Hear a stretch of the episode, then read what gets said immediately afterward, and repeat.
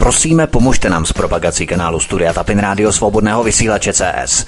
Pokud se vám tento nebo jiné pořady na tomto kanále líbí, klikněte na vaší obrazovce na tlačítko s nápisem Sdílet a vyberte sociální síť, na kterou pořád sdílíte.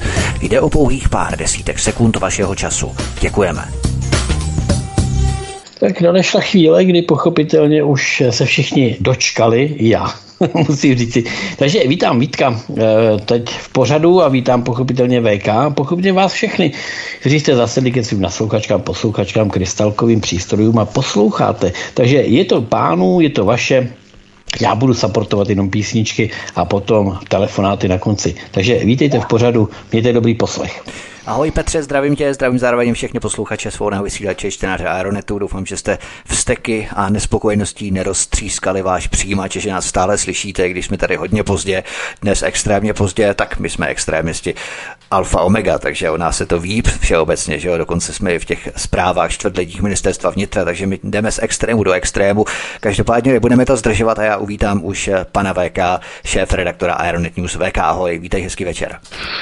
No ahoj Vítku, ahoj Petře, vás zdravím. No samozřejmě, že lidem spadly hodiny, že jo, protože hm, jsem nebyl, že jo, když pan, není pan VK, tak prostě všichni jsou toho prostě na prášky, že jo, prostě si říkají, no to, že jo, mají absták, tak já se omlouvám, ale dneska opravdu jsem nestíhal, dneska je to moje vina, já si si popal na hlavu celý kontejner. Takže opravdu sorry, jako. No, eh, budu se snažit příště opravdu maximálně na čas, takže moc se omlouvám. No a pustíme se do prvního tématu. Víte, to zase odborným způsobem uvede. Já VK teď už to nebudu uvádět ani odborným způsobem, jakýkoliv způsobem, protože máme opravdu spožďáka o požďáka. Takže eh, já se tě rovnou zeptám v rámci té mobilizace části ruské, eh, ruských záložáků, jak bys hodnotil tu částečnou mobilizaci v Rusku? Jde o chřestění zbraněmi před referendy, anebo to má nějaké hlubší souvislosti? To je takhle.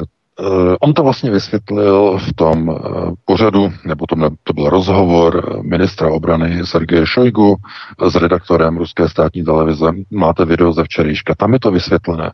Oni to udělali kvůli tomu, že mají málo vojenského personálu na linii doteku. Ta fronta je dlouhá tisíc přes tisíc kilometrů tisíc kilometrů dlouhá prostě frontová linie a mají tam strašně málo lidí. Já jsem o tom mluvil nedávno. E, ruská armáda v této chvíli, v tomto okam, mluvíme o tomto okamžiku, e, pokrývá a celou vlastně eh, tuhle tu dlouhou linii Eh, tisícikilometrovou eh, nějakýma, eh, nějakýma zhruba asi 30, zhruba asi 30 tisíci vojáky, jo, zhruba plus, plus minus autobus. No, takže jako musíte si uvědomit, že vychází zhruba 30 vojáků, jo, 30 lehkým počtem, 30 vojáků na hlídání jednoho kilometru hranice. A pozor, i kdyby to někomu připadalo hodně, jakože no tak na jeden kilometr 30 vojáků, no tak se rozmístí mezi sebe, že jo, nějakých 50 metrů plus minus autobus, že jo, no méně, že jo, 30 metrů a se tam vejdou, ale tak to nefunguje, protože těch 30 tisíc e, není samozřejmě nasáčkováno na celé linii, na celé hranici vedle sebe, jakože jo, ale e, oni hlídají i vnitrozemí. A na těch hranicích. Však o tom mluvili zrovna teď před dvěma dny v tom pořadu eh, večer eh, eh, se Solověvem, v jeho pořadu večer mluvili o tom, tam byl, měli tam pozvaného vlastně vojenského odborníka na to. A že na tom jihu je situace taková, že tam mají zhruba 10 vojáků na 25 až 30 kilometrů frontové linie. Dámy a pánové. to není frontová linie, to je ementál. To je ementál. A opravdu ta ruská specoperace je divná od začátku. Ona i ta válka je divná celá od začátku. A uh, oni zkrátka zjistili, že ti Ukrajinci při té svojí neschopnosti zkrátka jsou schopní skrze ty díry projít, protože ty drony, ruské drony sledovací, které sledují ty nepokryté linie a když vidí, že tam blíží nějaká skupinka, tak tam pošlou Eh, že na autech tam pošlou operativně takzvané mobilní zálohy. No, co to jsou mobilní zálohy? No to je součást Gerasimovovy doktríny. Eh, je to forma, kdy máte nějakou hranici, která není trvale eh, hlídána vojáky a máte je místo toho naložené na autech, na několika autech a jsou ve vnitrozemí. No a tu hranici hlídají drony a kamery, víceméně. A když vidí, že se na nějakou část toho území blíže nějaká skupinka, tak tam přijede tam mobilní záloha a teď tam prostě spustí palbu, že a je to pokryté. Potom zase vrátí zpátky. Ale ukázalo se, že když nepřítel začne velkou mobilizaci a začne uh, útočit z více směrů, tak zkrátka ty mobilní rezervy ruské armádě už nefungují, protože jich je nedostatek. Oni skočí tady, ale tamhle už je chybí, tamhle už chybí. Takže oni zjistili, že nedokážou prostě těma 30 vojákama Eh, zhruba na kilometr linie eh, udržet eh, celých tisíc kilometrů frontové linie. No a tak se tedy rozhodli pro jednu jedinou věc, o které si štěbetali, že jo, vrabci na střeše, vyhlásili částečnou mobilizaci, to 300 tisíc vojáků, kteří už dostali povolávací rozkazy a jediné, v čem se to liší, je v tom, že tito rezervisté, jsou to záložáci z aktivních rezerv, Eh, tak eh, že budou mít různé eh, datumy nebo různá data nasazení tedy na tu Ukrajinu do té speciální vojenské operace. Mm, oni projdou výcvikem a zaškolením případně přeškolením. No, včera už vlastně první letadlo odlétalo eh, vlastně z Moskvy a z Voroněže s prvními, s prvními vlastně jakoby už v uniformách navlečenými, tedy rezervisty, kteří už jsou odvedení a není třeba jako u nich dělat žádný výcvik, protože byli třeba z armády do zálohy odvedení třeba před rokem, před půl rokem nebo podobně. Jo, to znamená, že mají všechno ještě takzvaně v krvi, mají to v hlavě a nepotřebují mít nějaké jakoby znovu zaškolení, že jo, by zapomněli třeba, nevím, sborku, rozborku samopalu, že jo, tak po 20 letech třeba někdo zapomene. když někdo skončil minulý rok, tak se to pamatuje. Takže oni berou první, ty, co eh, skončili eh, tedy z VS teď eh, nedávno, tak ty berou úplně jako první. To znamená, ti už se dali do letadel včera a dneska už, dneska začaly volby jo, teda volby, no, ta, no volby taky, že jo, český chlupatý, macatý, že jo, vypasený pořádně, že jo, tam jsou prostě, že jo, chucpaté volby, že jo, teď do čeho to tam máte, do komunálu, teď volíte, že jo, v České republice, jenom bokem, Vítku. Jo, komunál třetina senátu, jako obvykle, no, takže komunál. No, no, no, no, no, takže to je, zase bychom zabíhali do jiného tématu, ale oni mají referenda, že? Mají na Donbasu dneska začala referenda, takže to je velký, že jo, jak v Doněcké lidové republice, tak i v Luhanské lidové republice, v Záporožské oblasti a v Chersonu, že jo, se hlasuje. Tohle to mají referenda. No a budou trvat eh, vlastně pět dní eh, od dneška 23. do 27. včetně, eh, to znamená do toho úterka, no a podle toho, jak to dopadne, jakože se očekává, že to dopadne tak, jak se očekává, že to dopadne, tak ve středu začne boží dopuštění.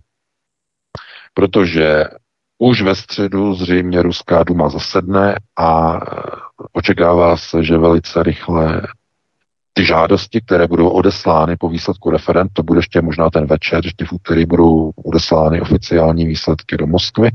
Už ve středu by Ruská státní duma mohla zasedat a mohla by odhlasovat e, začlenění těchto odhlasovaných e, republik a oblastí k Ruské federaci. Od toho okamžiku, kdy to podepíše prezident, to připojení, protože ruský prezident to stvrzuje, tak v okamžiku, kdy to bude podepsané, eh, tak eh, ty oblasti se stávají integrální, eh, integrálním územím Ruské federace. A vzhledem k tomu projevu Vladimira Putina je třeba říct zcela otevřeně, že je to opravdu ve psích protože eh, teď už to není jenom jako, že jedna paní povídala, ale teď je to v situaci, kdy opravdu stojíme jednou nohou eh, ve třetí světové válce minimálně nebo v jaderném konfliktu. Protože Vladimir Putin řekl, že neblafuje a že Rusko na ochranu a integrální ochranu svého území rovná se od příští středy, včetně Donbasu a včetně Chersonu a Záporoží, jakékoliv napadení bude považováno za útok na integritu Ruské federace a e, Moskva na to odpoví všemi možnými a dostupnými prostředky. Úplně všemi. E, včetně tedy e, těch jaderných. No a reagoval na to bývalý e, vrchní velitel amerických ozbrojených sil v Evropě, Ben Hodges, tedy generál Ben Hodges, a ve středu prohlásil, že pokud by tedy uh, ruská armáda na tu ukrajinskou přesilu, protože mluvíme stále o přesile momentálně, protože dokud tedy uh, neproběhne ruská mobilizace v plných počtech a nebude to tam rozmístěné naplno, tak uh, Ukrajinci tam mají po stránce personálu přesilu. Eh, tak eh, pokud použije proti té ukrajinské přesile jaderné zbraně, taktické zbraně, že, tak eh, že americká armáda prý disponuje plánem, má prý plán na zničení ruské černomorské flotily. No a jak by byla zničena? No, to je úplně jedno, a tom vůbec nezáleží, jestli by američané e, zničili ruské křižníky a torpédoborce nějakými raketami, silnými raketami, protilodními střelami, anebo dokonce jaderným úderem, to potom vůbec nehraje roli. V okamžiku, kdyby američané potopili ruské lodě, tak jsme ve třetí světové válce a e, z největší pravděpodobností Rusko na to odpoví, odpoví potopením amerických ponorek v Tichomoří. To byla, e, to uvedl tedy ten, jak jsem před chvíli mluvil, ten zmíněný e, politolog eh, v tom pořadu Solověva, eh, má velice blízko ke Kremlu, protože je jedním eh, z bezpečnostních poradců Vladimira Putina. Jednou z možností je úder jsou taktické nukleární údery na americké ponorky v Tichomoří a v severním Atlantiku. To znamená, byli bychom ve třetí světové válce. Já jsem zrovna zaregistroval, že tady v Německu začínají lidi skupovat Eh, fotovoltaické panely eh, na nabíjení mobilů, na nabíjení eh, notebooků, protože v okamžiku, protože první údery byl, budou vedeny samozřejmě na elektrickou rozvodnou síť při vypuknutí války, to je naprosto jisté, s tím musíte počítat. Elektřina nepůjde třeba půl roku, rok. Uh, rok, to by bylo ještě dobré, kdyby nešla rok. Protože po jaderných úderech eh, budou e, zničeny všechny elektronické systémy, všechny polovodiče, budou použity samozřejmě termonukleární exploze vysoko ve, ve stratosféře, které indukují EMP, jev elektromagnetické pulzy a dojde k usmažení vlastně všech polovodičových okruhů ve všech zařízeních, ehm, které nebudou zrovna chráněny eh, systémem anti-EMP, to znamená, nebudou mít systémy Faradayových klecí, eh, tak všechno vlastně odejde. Všechna mikroelektronika, všechny čipy, všechny počítače eh, zůstanou, nebo funkčnost zůstane pouze u analogových zařízení, které nepoužívají takzvané uh, polovodičové brány, to znamená transistory, jo, v jakékoliv podobě transistory, protože ty jsou hlavní oběti elektromagnetických pulzů. No, uh, takže uh, takhle daleko vlastně jsme došli, nebo nacházíme se tady v situaci, kdy naše vlastní vlády nás dotáhly do stavu jaderné výměny. Aha, Chápete? Byly to naše vlády. To nebyla ruská vláda. To nebyla ruská vláda, která by nasunovala eh, ne, tak to ještě jinak, začneme dřív. To nebyla ruská vláda, která vyprovokovala, vyprovokovala zorchestrovala eh, převrat v Kijevě v lednu a v únoru 2014. Eh, to nebyla ruská vláda, která nasunuje Severoatlantickou alianci blíže a blíže k ruským hranicím. To není ruská vláda, která neustále tedy nasunuje zbraně, že jo, zbraňové systémy na, pod různými záminkami na ruské hranice.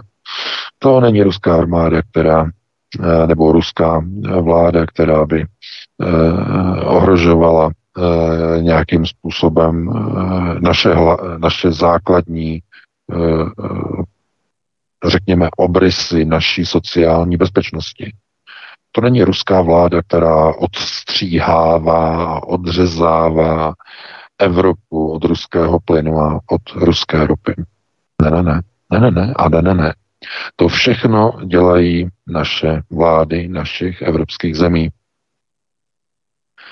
To není Vladimir Putin, který kontroluje elektrickou burzu v Lipsku. To není Vladimir Putin, který kontroluje plynovou burzu v Amsterdamu. Není to ani Vladimir Putin, který by kontroloval ropnou burzu tady ve Frankfurtu. Ne, ne, ne, ne. Dělají to všechno evropští politici. Jejich kamarádičci, kteří obchodují na burze, kteří kšeftují na těchto burzách, kteří mají strašné, obrovské, neuvěřitelné vývary z této energetické krize.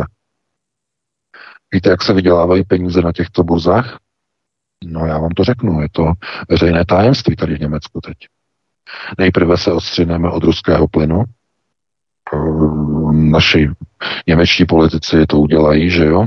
Uzavřeme Nord Stream 2, donutíme Rusy, aby uzavřeli i Nord Stream 1, nebude plyn, a když je něčeho nedostatek, automaticky na burze té dané komodity vzrůstá cena a pořádně a pořádně se na tom napakujeme. Všichni kamarádičci politiků, jejich příbuzní, švagříci, že jo, a další, kteří mají, eh, že jo, napojení na firmy, které jsou nasáčkovány na Lipskou, na burzu Amster- v Amsterdamu a na samozřejmě na ropnou ve Frankfurtu. A to znamená, to, eh, politici tohleto dělají s čistým kalkulem. Vytvoříte krizi a tím vytřískáte obrovské peníze. Proč byste chtě, měli chtít uh, uklidnit eh, palivovou bezpečnostní energetickou krizi, když z toho nebudete mít žádný vývar, žádné peníze vám to nevytočí?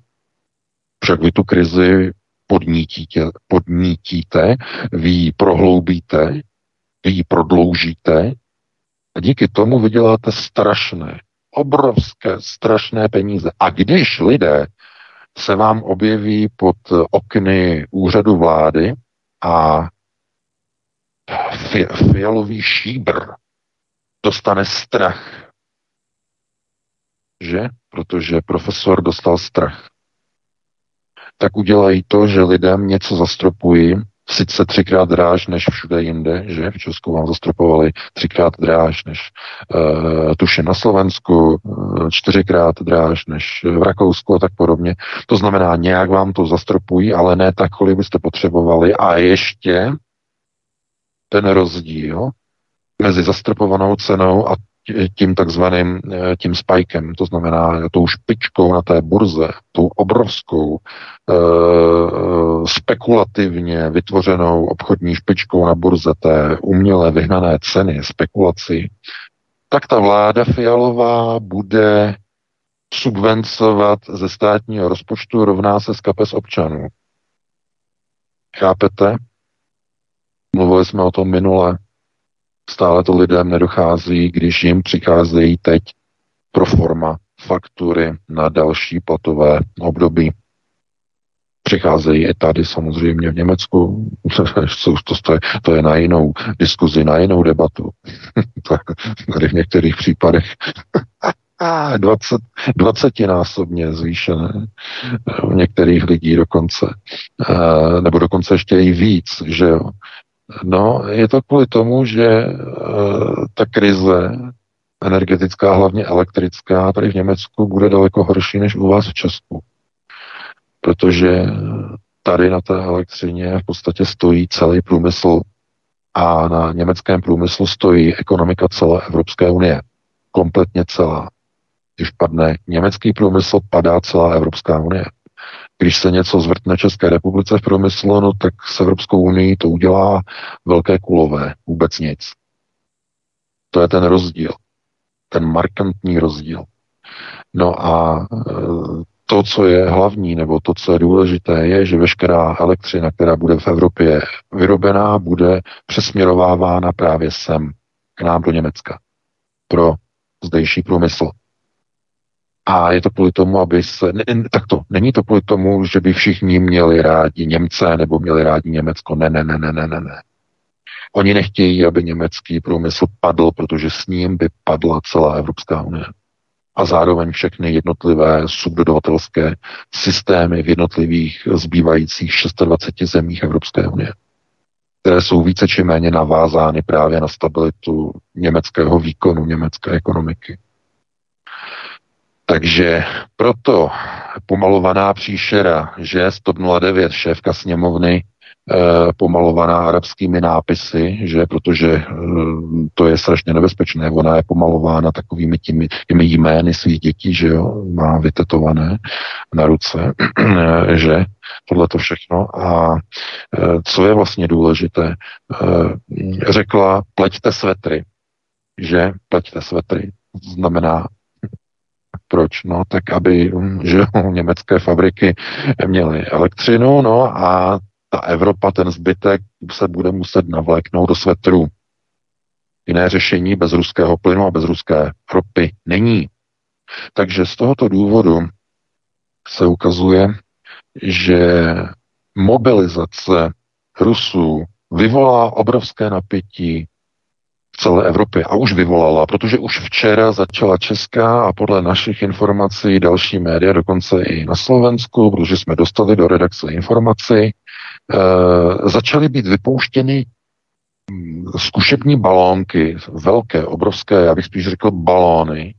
A tady to balonkování se týká e, článků, které od včerejška začaly vycházet, tedy od čtvrtka, o možnosti mobilizace v České republice, o možnosti mobilizace na Slovensku, O možnosti mobilizace tady v Německu taky už vyšel článek, jeden, několik. E, takže co to znamená? no to je příprava informačního prostoru. Konceptuální gramotnost první lekce, příprava. Chceme-li něco udělat, musíme o tom dopředu. Co informovat? Konceptuální gramotnost první lekce. To znamená, oni s tím počítají. Oni s tím počítají, že ruská armáda teď mobilizuje že nějakých 300 tisíc vojáků. Co bude příští týden ve středu? Ve středu od středy bude, bude to platit od chvíle, kdy oficiálně ty odstržené republiky a ty oblasti na Ukrajině budou připojeny k Rusku. Oficiálně se to stane ve chvíli, kdy to ruský prezident a zástupci těch oblastí podepíšou v Kremlu a ratifikuje to Duma, ta to udělá stejný den. To znamená, buď ve středu příští týden, nebo ve čtvrtek, nebo si to nechají poslanci státní dumy až na pátek. No, každopádně příští týden v nějakou hodinu, v nějaký okamžik, bude to území již patřit a bude součástí, integrální součástí Ruské federace. V nějaké chvíli. Příští týden, přepod... no možná, že si to nechají až do dalšího týdne, možná, že s tím nebudou pospíchat v Moskvě, ale tomu bych ale nevěřil.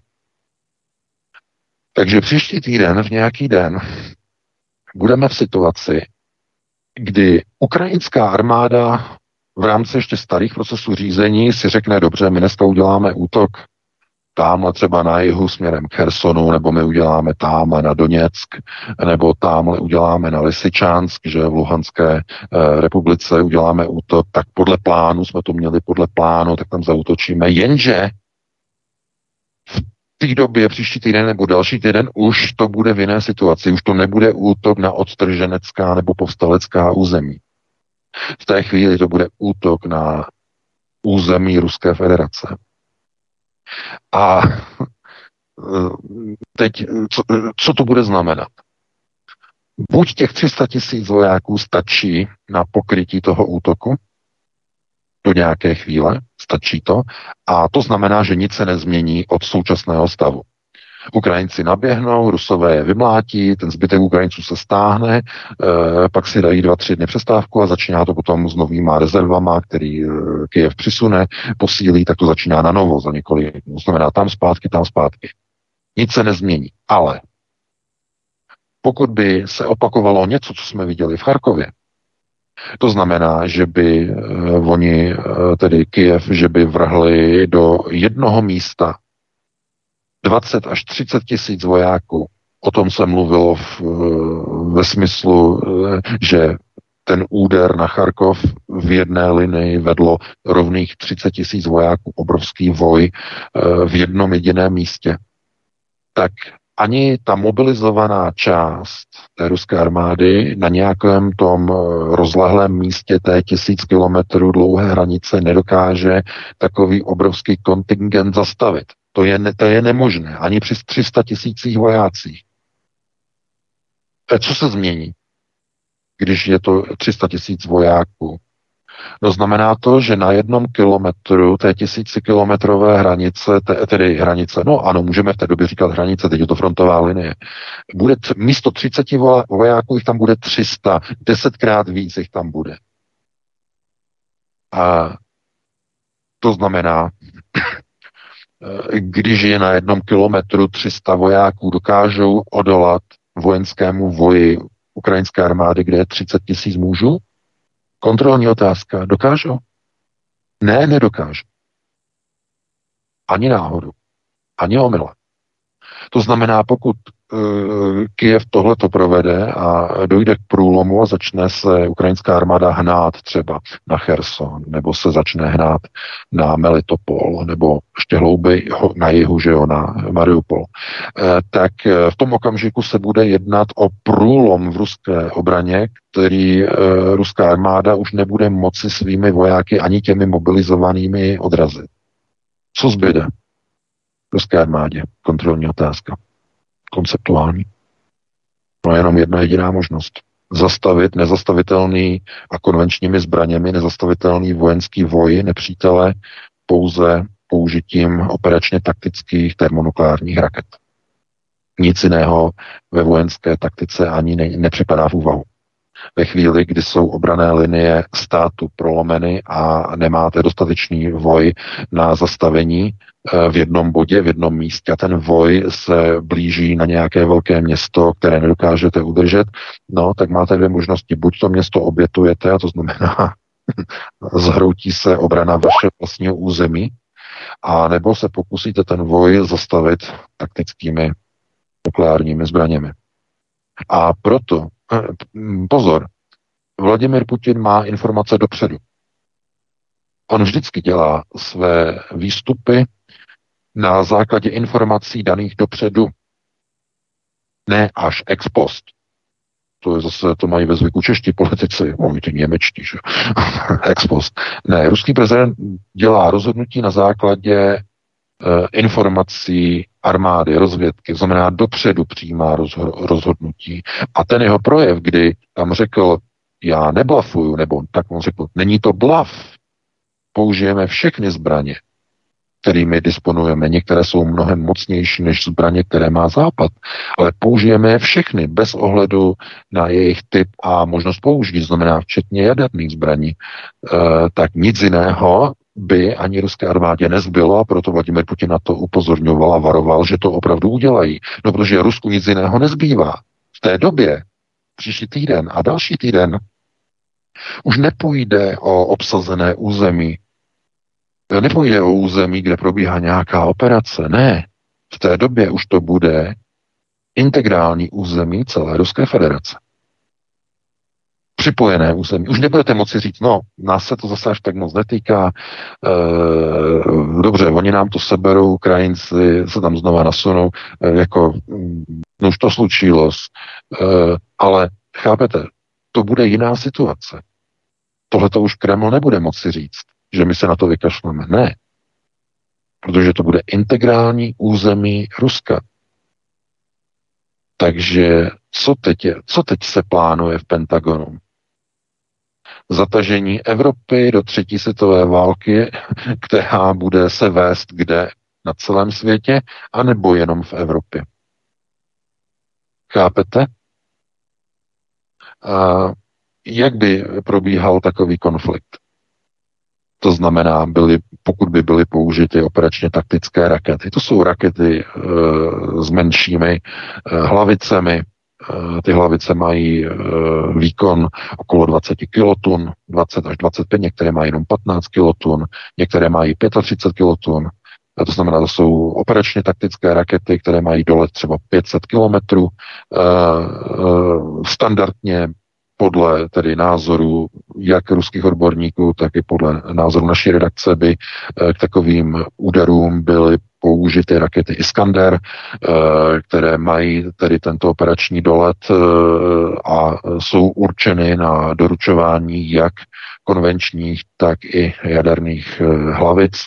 To znamená zřejmě Iskandery by byly použity eh, na eh, přesně mířené údery na za prvé rozmístění těžké techniky nepřítele, to znamená vojskové, obrněné a tankové svazy ukrajinské armády, respektive no, to minimálně to, co se schovává pod eh, název Ukrajinská armáda. Dneska jsou to vlastně američtí, žol, američtí kanačtí, eh, švédští eh, žoldáci, kteří tam působí a operují ovládají ty zbraně, řídí ta vozidla a tak dále, řídí, navádí palbu a podobně.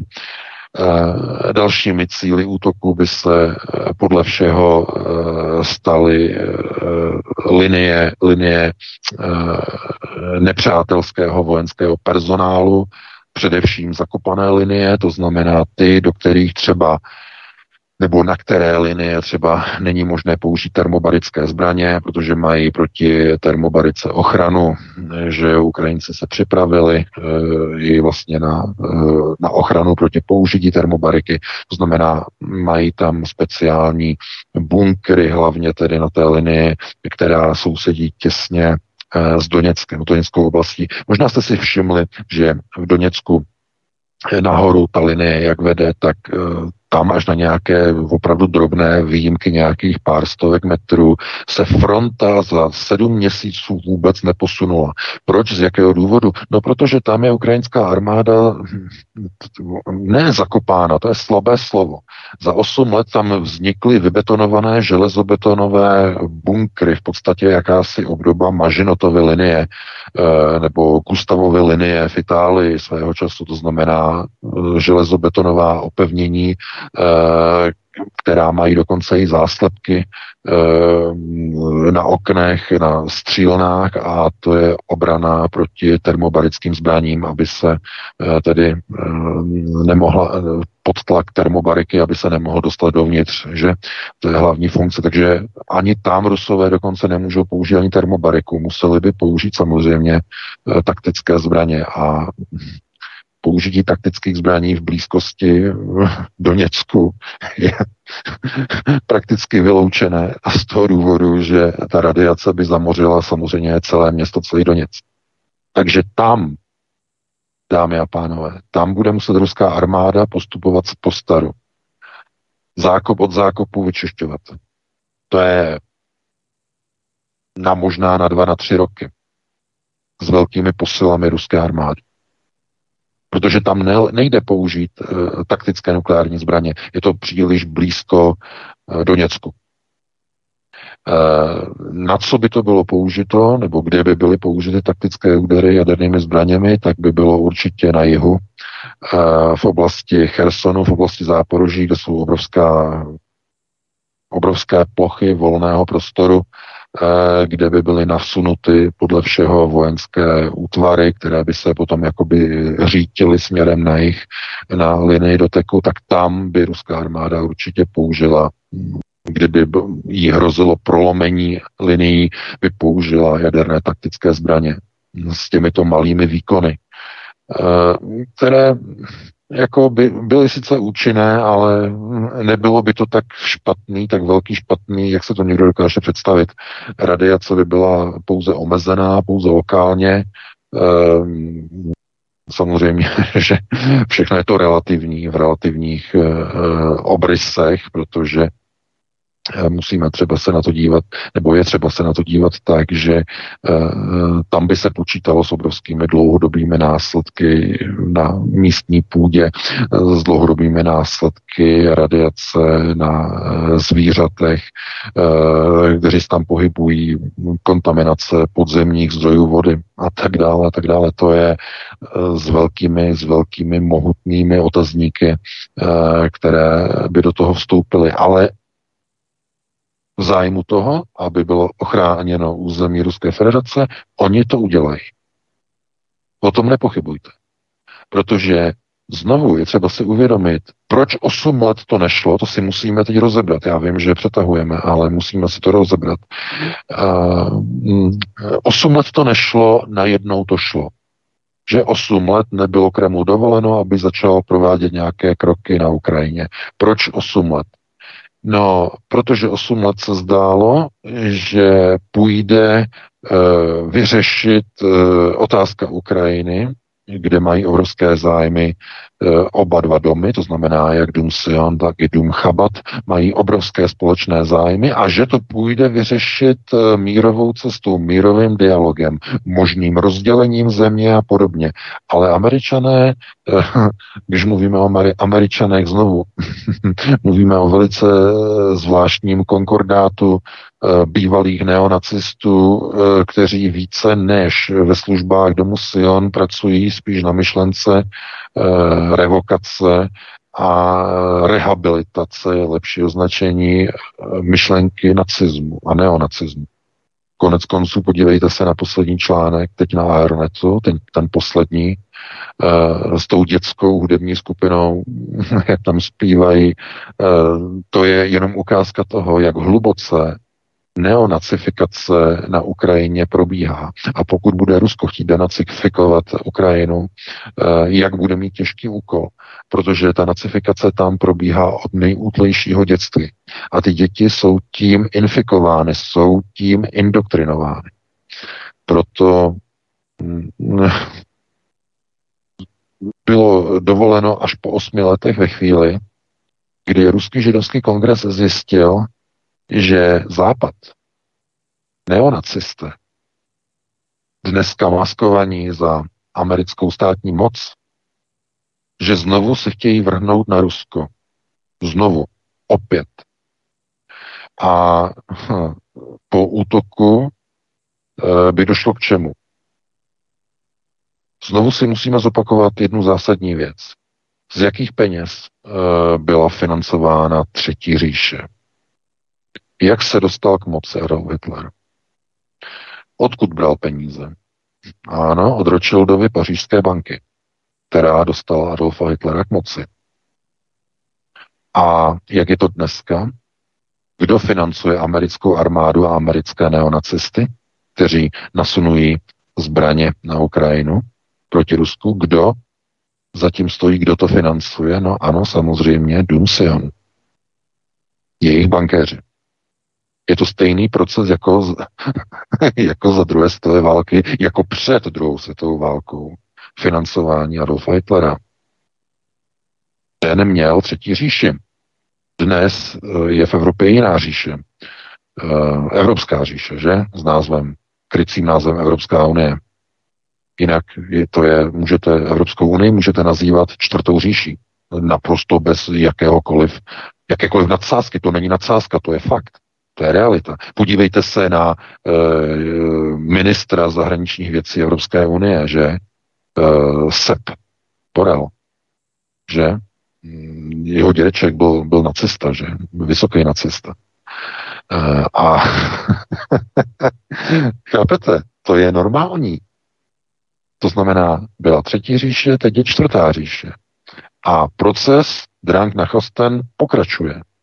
Proto Eh, když Borel řekl, že Vladimir Putin musí být zlikvidován a Rusko musí být poraženo, tak to myslel naprosto vážně. Ten výrok z dubna tohoto roku byl myšlen eh, jako vý, byl, byl stanoviskem zahraniční politiky Evropské unie. Přímo Borel to prohlásil. To znamená, eh, to není žádné jako takové teoretizování typu oni to mysleli jinak, než to řekli ne, ne, ne jde skutečně o válku proti Rusku se vším všudy a ta válka má jasně dané a stanovené cíle. Porážka Ruska, likvidace a rozvrat Ruska, jeho rozbití a rozčlenění, rozparcelování a privatizace a rozkradení. A koho by se to dotklo? No samozřejmě těch, kdo dneska kontrolují a vlastní Ruskou federaci. To je Ruský židovský kongres a e, jeho konkurent, že pro izraelský konkurent e, Federace židovských obcí e, Ruské federace, kterou kontroluje Berel Lazar, že to je izraelská klika. To znamená, tyhle e, dva subjekty kontrolují a ovládají celou Ruskou federaci. A e, tyhle dvě silové složky se rozhodly, že situace je tak vážná, že by opravdu ten novodobý Drang nach Osten mohl vyústit eh, v rozklad a v rozpad ruského režimu, protože Vladimir Putin je dosazený, že jimi, těmito dvěma eh, eh, odvět, jakoby odnožkami ruského židovstva, tak je dosazený a on by mohl padnout. Že a s ním by padlo všechno to, co za těch více než posledních 20 let uh, ruský židovský kongres pod tedy jako tím, uh, tím obrázkem Vladimira Putina vybudoval. Z toho vyplývá, proč probíhala vakcinační uh, olympiáda v Rusku. Proč ji Vladimir Putin nezakázal. Proč probíhala? No, protože Vladimir Putin to nekontroloval. Kdo nařídil QR kódy v Moskvě? No, Sobjanin, dnešní starosta. A Putin nemohl mu to zakázat, že Sobjanin, že eh, teď je tam otevírá centra pro žoldáky, že? Pro žoldáky z Číny, pro žoldáky z Korejské lidové, lidové demokratické republiky. Eh, to znamená, že Chápete? Mnoho lidí si vůbec neuvědomuje, eh, že je dovoleno pouze to, co dovolí Ruský židovský kongres a ruská obec, židovská obec Berela Lazara. Nic jiného není v Rusku dovoleno. A protože oni se bojí o to, že by jej jimi ustavený systém na konci roku 99 v Rusku mohl padnout, tak proto přikázali Vladimiru Putinovi, že musí změnit řídící procesy po dlouhých, dlouhých osmi letech. Bez jejich povolení by nebyla ani ta částečná mobilizace, dámy a pánové. Protože oni opravdu mají strach. Když bývalý velitel Ben Hodges vyhrožuje z likvidací a zničením černomorské flotily, no kdo financuje černomorskou flotilu? No samozřejmě RŽK, kdo financoval 20 let výstavby ruských lodí v Černém moři, že jo, no, nové křižníky a tohleto. No ano, takže to, to nejde jako jenom z nějakých prostě státních peněz. Ta armáda je na ochranu ustanovených systémů řízení. A protože mezi RŽK a e, federací Berala Lazara probíhá takový konkurenční boj, tak proto e, jeho organizace dostala zákaz činnosti v Ruské federaci, protože RŽK má silnější páku nad e, Kremlem, že momentálně, než Federace židovských obcí Berala Lazara momentálně. No, to je, to je zajímavé, to jsou, to jsou prostě konotace zevnitř, které jako lidem zvenku připadají trochu bizarní, ale to je přesně ono. Znamená, jestliže se jedou vojenské procesy, tak jako by Izraeli nebylo příliš až moc dovoleno zasahovat do procesů v Kremlu. To, to by bylo na jinou diskuzi. Každopádně eh, tohleto téma máme hodně rozvinuté, takže já bych to takhle uzavřel a pustíme se do dalšího tématu. VK, já myslím, že stihneme další téma, nebudeme mít všechna tři témata, ale to nevadí, máme 49 zhruba, takže stihneme poslední téma. Já ho ani nebudu uvádět, rovnou se tě zeptám, protože ten teatrální projev, naprosto odtržený od reality eh, profesora Čivavy, ani nebudeme rozebírat, ale eh, profesor eh, Čivava se vypravil na pohřeb královny Alžběty do Velké Británie. Státní náklady ušetřil vládním speciálem, který odletěl zpět a v pondělí se pro něj vrátil. To vlastně taky nebudeme rozebírat. Ale ten projev, jak jsme řekli, nebudeme rozebírat, protože takové bláboli přežvikuje Čivava už dlouho, ale jak by spíš hodně hodnotil, komentoval ten pohřeb královny Alžběty.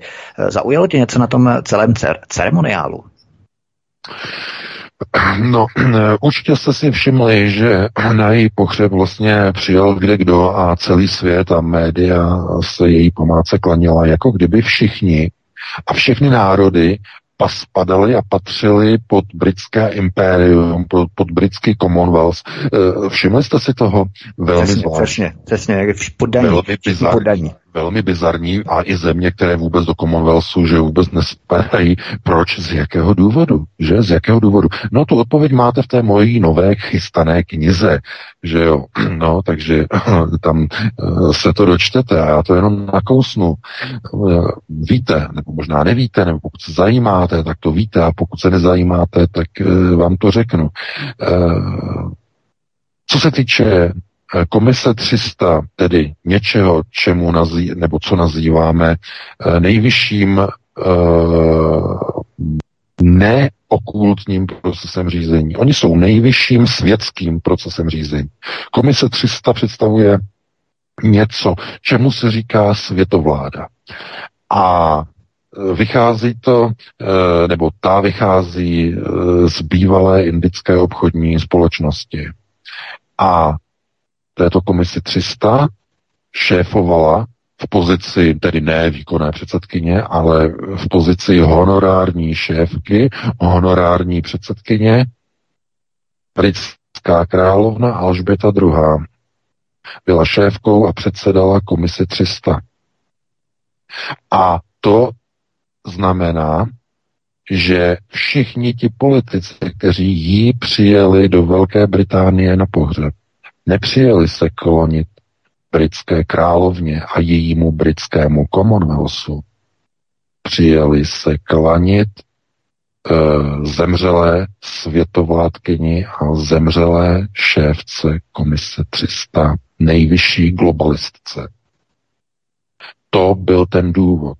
Nebylo dovoleno, aby si někdo dovolil nepřijet. Museli přijet buď prezidenti, anebo nejhůře e, premiéři jednotlivých zemí. Přijeli a museli se poklonit a museli se zúčastnit i ti, kteří vůbec jinak jako nemají s Velkou Británií nic společného.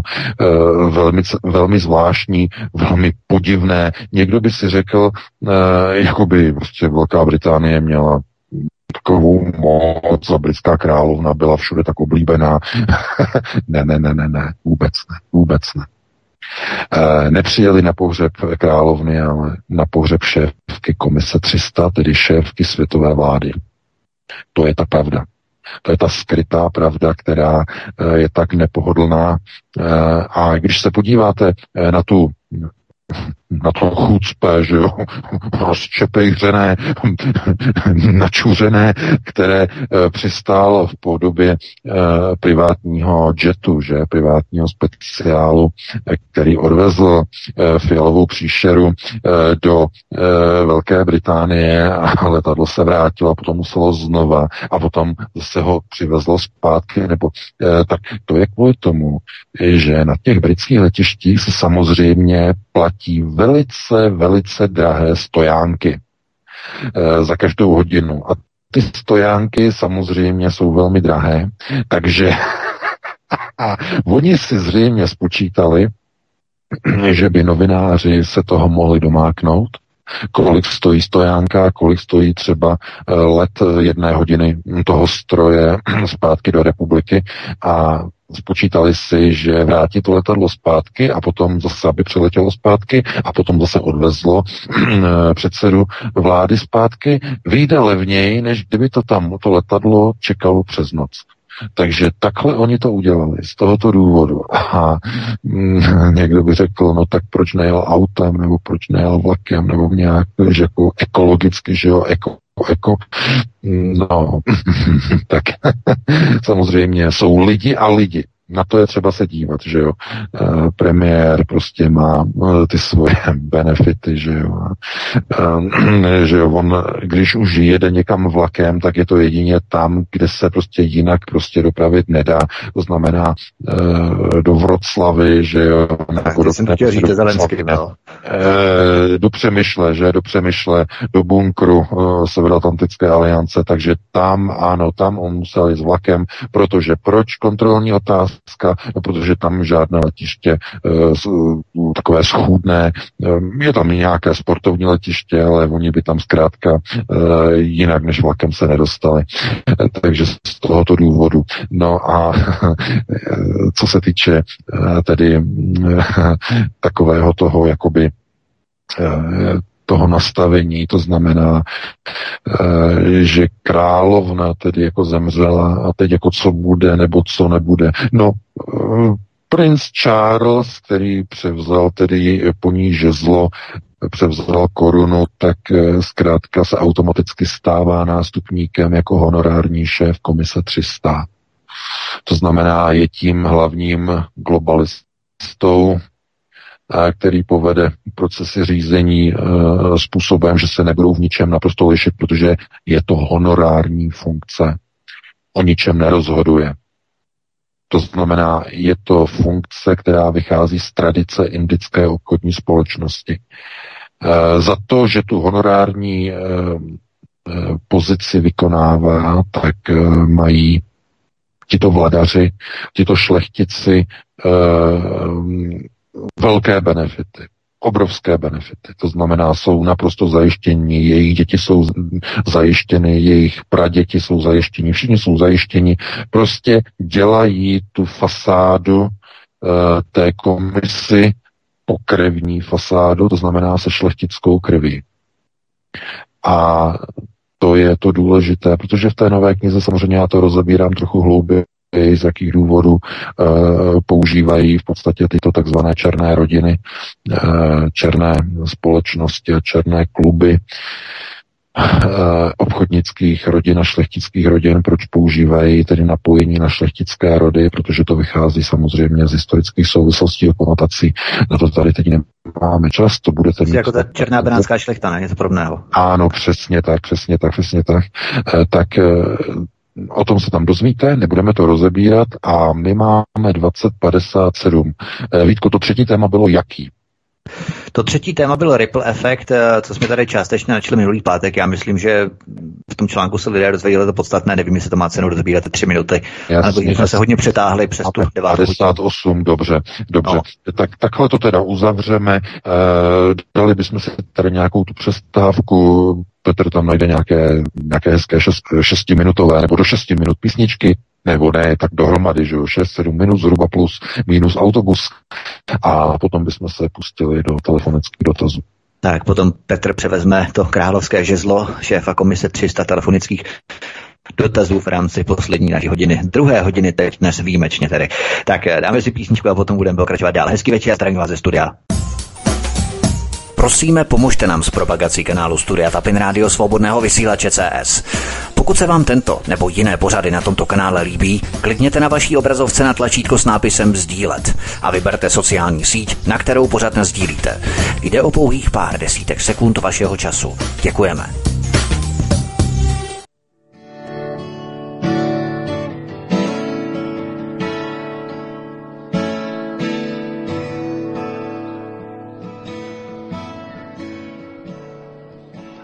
Zase střílejí do lidí, naštěstí v cizích krajích. U nás všechno je v pořádku. Chlapi v hospodě, děti si hrají a tam rodina u stolu dostane úřední zprávu. Váš syn byl zastřelen.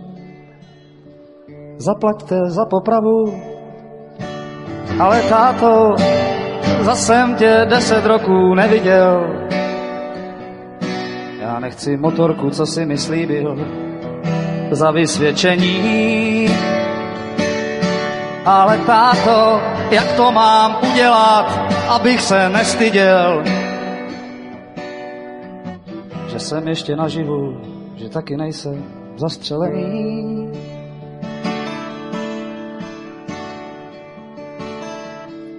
zase střílejí do vzduchu a do špatných lidí, tak všechno je v pořádku. když pán to řídí, všichni se sejdeme po smrti kolem velkého piana a budem hrát samý veselý až do rána. Jenže příteli, mě tohle dávno už nestačí.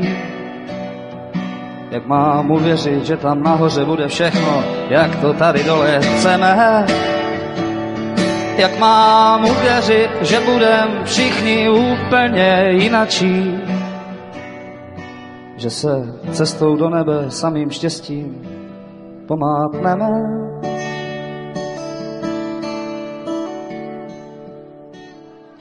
Zase žena mi vyčítá, že jsem málo doma, už dávno není to v pořádku. Láska se nedá dělit dvěma a naše rodina u stolu čeká úřední zprávu, ale střílet se nebude ani šampaňským na oslavu. Ale paní, jak mám žít bez otce a bez syna? Bez ducha se motat po hospodách čekat na zavření. Jak mám pořád jen dokola začínat, začínat, začínat, začínat. Jak mám věřit, že se to vůbec někdy změní.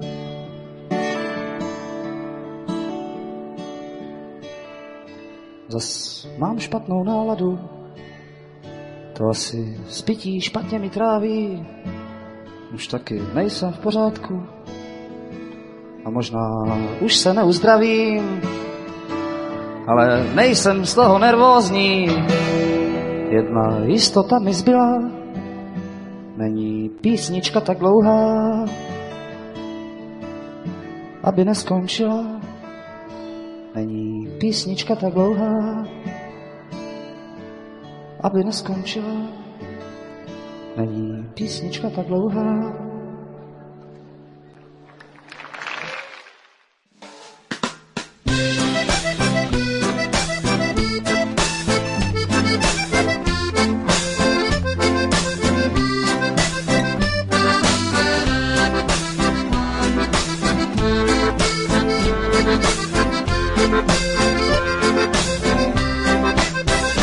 nejsem teenager, můj mozek trable neřeší, bydlím furt s tátou a mámou, pod stejným přístřeším některý na mě asi za to koukaj z vrchu.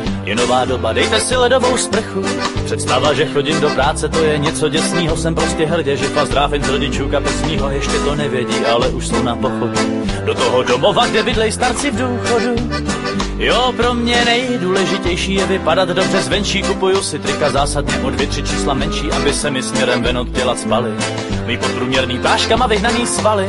A přestože jsem chlap, tak neudělám ani deset kliků na pohyb a sport reaguju jak stádo alergiků, nesnáším ho ani kulturu a umění. Uznávám jen svůj život a nad něj prostě není. Ne, není.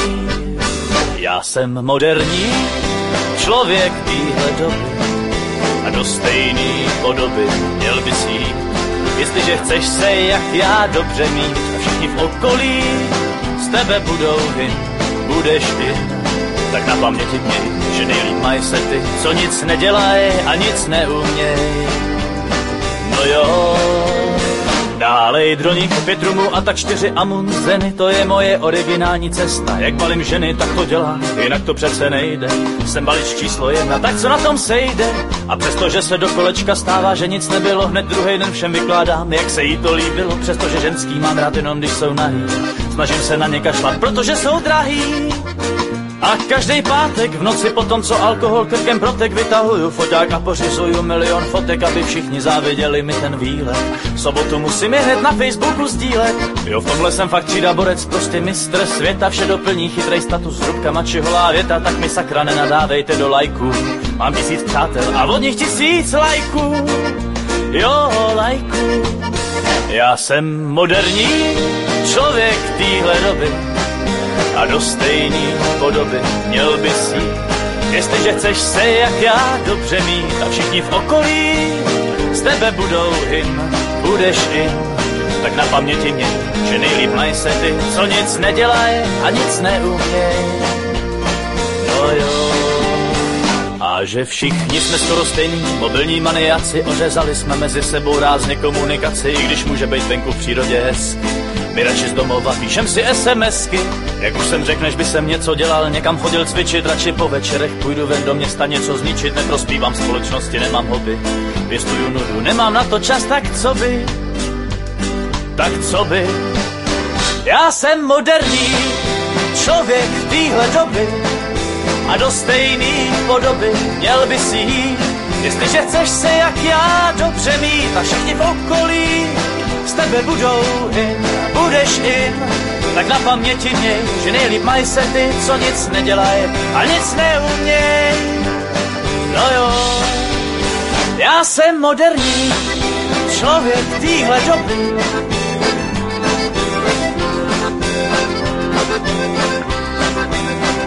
Jsem moderní člověk téhle doby.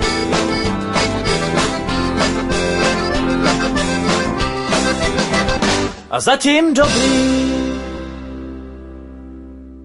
Tak jsme si zahráli dvě písničky, no a pochopitelně budeme otvírat telefonní linku. Já tady připomenu, že dnes volejte na telefonní číslo 774 139 044 774 139 044 to je číslo sem eh, k nám do studia. Tak jo, máme volajícího už eh, připraveného, tak pojďme na první dotaz. Eh, dobrý večer, jste ve vysílání, položte otázku. Jirka, hostivář. Já se jenom tak zlehka zeptám. Není toto pokračování velké vlastenecké války, jak o tom hovoří všichni v ruských médiích a ve všech komentech. Děkuji, budu poslouchat, protože Stalin to nestih. No, já děkuji za dotaz. No.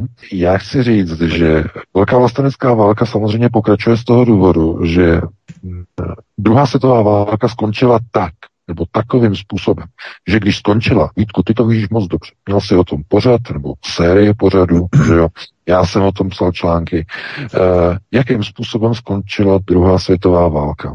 Američané, ty největší nácky, ty největší, ty, ty Iber, Iber alles nácky, že?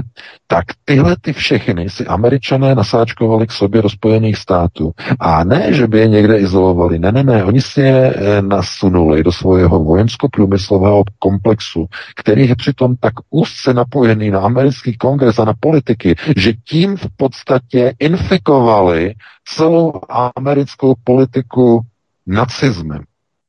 A ti nacisté a jejich potomci a dneska vnuci e, dělají v podstatě to, že skrze moc, obrovskou vojenskou moc Spojených států vrací a navrací odkaz třetí říše zpátky do Evropy. To je, te, to je celý, nic jiného to není. Jestli si myslíte, kde se bere v Američanech ten nacismus, e, ta introdukce Eh, odstraňování sovětských pomníků ve všech eh, vazalských státech v Evropě, eh, které jsou ve vazalském postavení vůči Američanům. Kde se to bere? No, pro boha, kde se to bere? Myslíte si, že normálně Američané by to dělali? Američané, ti normální Američané, ti, kteří bojovali proti nacistům, no, ti byli spojenci se Sovětským svazem. Ti by nikdy neodstraňovali sovětské pomníky, protože ti si vážili těch obrovských obětí ruských vojáků. To znamená, to, tohleto, co teď probíhá, je e, rehabilitace e, nacistů po druhé světové válce skrze obrovskou americkou moc. To je to, k čemu došlo. Američané v bláhovém domění po vítězství, eh, minimálně eh, vítězství tedy na půl, že jo, západní Evropa, Američané a zbytek Evropy na východ, eh, Sověti, tak oni v naivní představě si natáhli do Spojených států v rámci operace Paperclip ty největší nácky. Sice hlavou, ne, to je pravda, ale ty největší nácky. A Eh, s, s celýma rodinama, mimochodem, to nebylo jenom izolovaně, s celýma rodinama, s dětma a tak dále. No a ti se indukovali a e, dostali do amerických nejvyšších procesů řízení. Protože americký vojensko-průmyslový komplex je provázaný s americkou státní mocí. To znamená, když infikujete americký vojensko-průmyslový komplex nacismem a nacistickou e, ideologií, tak se postupně překopíruje i do americké politiky v kongresu. A tím vznikl Deep State. Deep State je produktem e, pohrobku těchto německých nacistů nasáčkovaných po druhé světové válce do Spojených států. To je celé. A proto Velká vlastenecká válka nebyla dokončena v roce 45. Pokračuje. Ti největší nacisté uprchli, sílili, e, takzvaně se přeskupili, že jo, posílili skrze Spojené státy jejich ekonomiku a dneska jsou znova zpátky v Evropě. Znova obsazují západní Evropu a s ní střední Evropu, že jo, e, politické procesy e, v České republice, v Polsku na Slovensku, že jo, přebírají, to znamená, samozřejmě v Pobaltí, to o tom ani nemluvit, že jo, a na Ukrajině. To znamená, přebírají znovu. Takže takhle by na to, ano, s tím lze souhlasit, velká vlastenecká válka pokračuje tímto konfliktem na Ukrajině. Je to jednoznačně pokračování. Takže takhle by na to odpověděl, pustíme se do dalšího.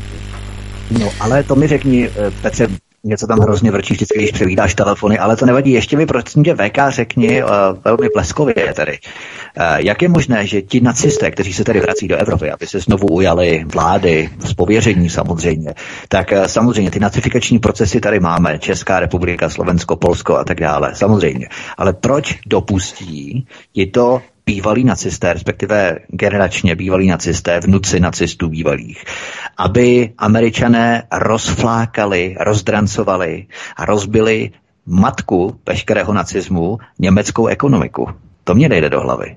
Ano, Přesně. To je, ten, to, je, to je něco, co nejde do hlavy nejenom tobě, ale ono to nejde hlavně samotným Němcům do hlavy. to nejseš vůbec sám. Uh, podívej se. Po druhé světové válce tady v Německu probíhala obrovská denacifikace. To byla obrovská, to byla mohutná, masivní, eh, na všech společenských úrovních, úplně všude. A tyto, tyto, tyto denacifikační struktury byly ukotveny do veškerých struktur zdejší e, německé moci. Jsou úplně všude. Jsou to antinacisté. Úplně všude. A jediná já tam slyším nějaký zvuky. Je tam, je tam něco z telefonu, toho si nevšímej VK, zkus to ignorovat. e, jasně. E, a e, k tomu, aby bylo možné odstranit ze všech zdejších německých struktur denacifikované antinacisty, abych, teda antinacisty, antinacisty, kteří vycházejí z těch denacifikovaných rodičů, tak aby bylo možné je odstranit od moci a převzít kontrolu znovu nad Německem, je to možné udělat jenom jednou jedinou cestou. Vyhodit do povětří německý nákupní vozík a hned po něm německé důchodové jistoty. Jedině tak se znovu Němci obrátí k nacistům. Vítku. Jedině tak. Introdukcí a indukcí obrovské krize do Německa. Jedině tak. A tohle to neplatí jenom tady o Německu. To platí o všech zemích. Introdukce rozvratu přivede k moci nové vládce.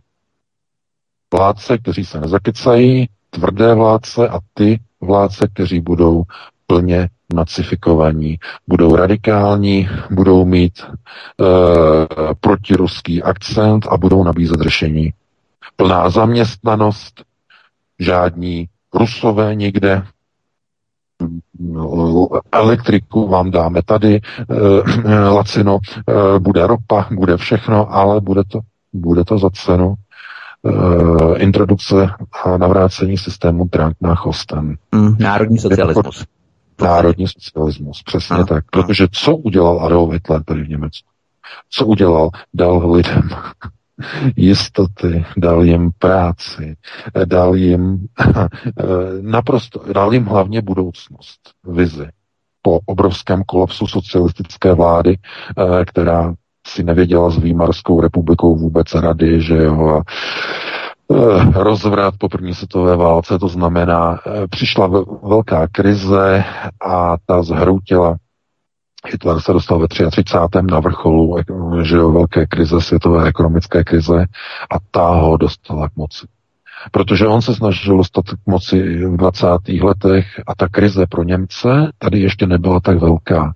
Celé 20. roky. Teprve až velká světová ekonomická krize, že od roku 29 do 33 eh, zhroutila německé rodiny úplně až na dno tak, že jejich jedinou záchranou byl národní socialismus Adolf Hitler.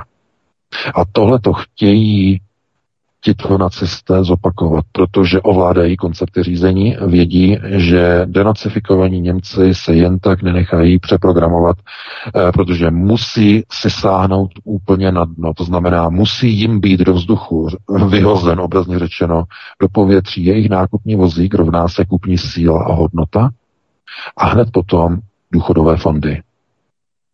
To je ten, to je ten plán, to je ten cíl. Takže takhle bych na to odpověděl, no a pustíme se do dalšího volajícího, který tam určitě čeká. Ano, dobrý večer, jste ve vysílání, položte otázku.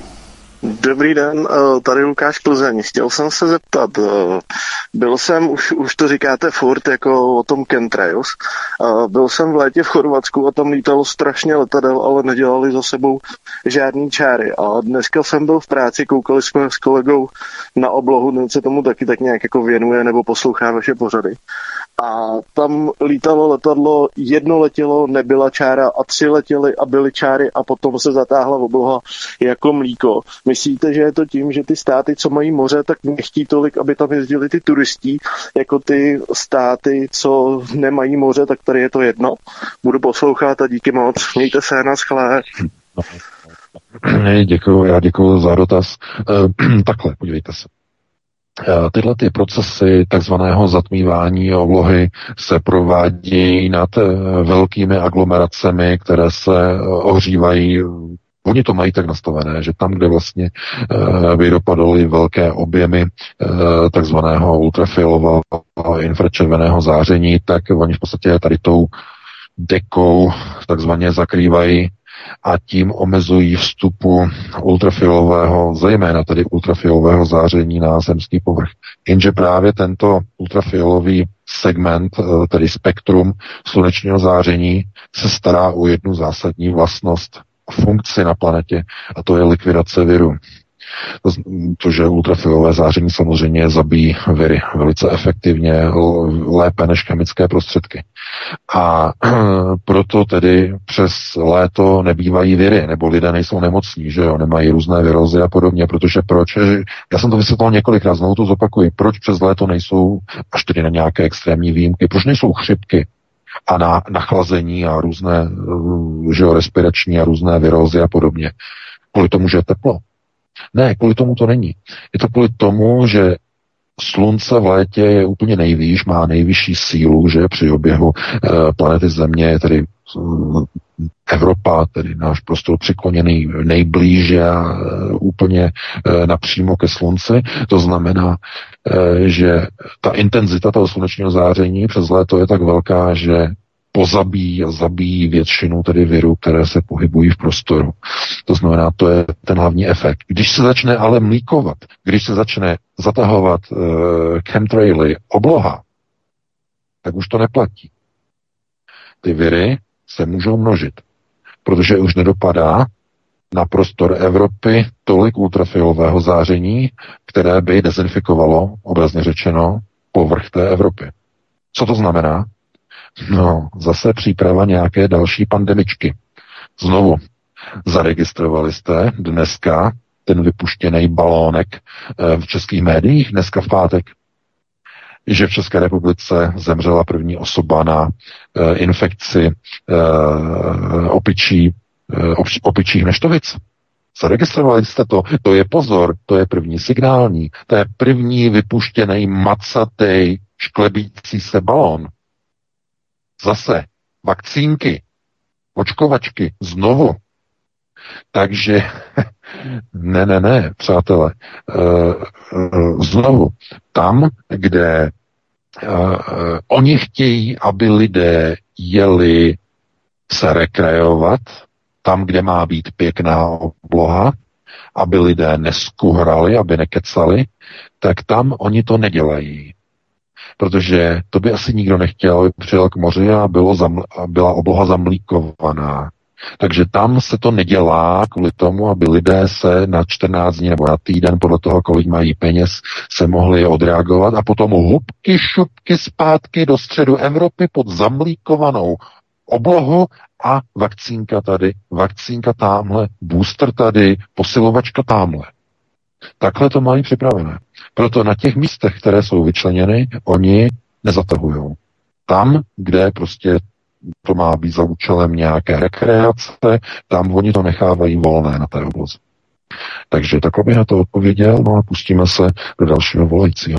Já bych jenom upozornil velmi ve zkratce, že chystám v prosinci pořad eh, Kdo vlastní planetu, eh, pardon, Kdo vlastní počasí, dvoudílný a potom příští rok, to ještě nevím přesně kdy, trojdílný seriál eh, Planeta je jako zbraň a to bude veliký, nechci se chvástat, ale to bude opravdu veliký, protože tam budu přímo po těch jednotlivých eh, vrstvách atmosféry, ionosféra, troposféra a tak dále a budu vysvětlovat, jakým způsobem se s nimi pracuje v rámci planetárních změn počasí, ovlivňování, modifikace počasí, počasí. Musím se všechno nastudovat ještě eh, v rámci ohřevu ionosféry a těch dalších věcí ohledně ionosférické čočky, jakým způsobem to pracuje a tak dále. Ale v prosinci bude první, jak si eh, pro trochu pokročilé nebo středně pokročilé, kdo vlastní počasí, že je taková drobná reklama a dám prostě dalším posluchači. Dobrý večer, jste ve vysílání, položte otázku. Dobrý večer. A jelikož jste minule můj dotaz docela dost zvrzli, tak se zeptám ještě jednou. Pořád řešíte židovstvo, tak to vemu uh, trošku oklikou z východní nauky. Jedna ze šesti ortodoxních indických škol Sánkya mluví o dualitě dvou sil, kde je Puruša jako kosmický duch, světlo, oheň, láska, otec a tak dále. A Prakrty, která zastupuje hmotu, temnotu, zlo, matku, vodu. Proto taky pan VK si řekl, že země je z unitáru vidět jakoby pod vodou. Naproti tomu jsou tady náboženství, jako je judaismus, křesťanství, islám, která uznávají monoteismus. Já se chci zeptat, jestli vše vychází z dualismu nebo z monoteismu, jestli tady prostě byl vždy Bůh, od kterého vše vzešlo, nebo tady byla dualita. No, moc děkuju, budu poslouchat. A shledanou. Mm-hmm, jasně, jasně. No, takhle. Uh, to je zase opravdu těžké téma. S velkým přesahem, mohutným přesahem. Nedá se na to jednoduše odpovědět. Procesy řízení jsou vždycky monoteistické. E, přírodní systémy jsou vždycky dualistické. Všechno to, co pochází z umělých systémů řízení, je monoteistické. Všechno, co vychází z přírodních konceptů a základů, je dualistické. Takhle na to odpovím, je to nejrychlejší možná odpověď, žádná jednodušší neexistuje. Eh, a víc k tomu říkat nemůžu, že by na to by nám nestačil celý pořád, možná ani 10 hodin, jenom to rozebírat. Jo? Mm, protože eh, jenom, jenom velice, velice rychle eh, Nikde ve světě, v lidském životě nemáte situaci, kdy jednomu podniku by šéfovali dva stejní, úplně stejní ředitelé.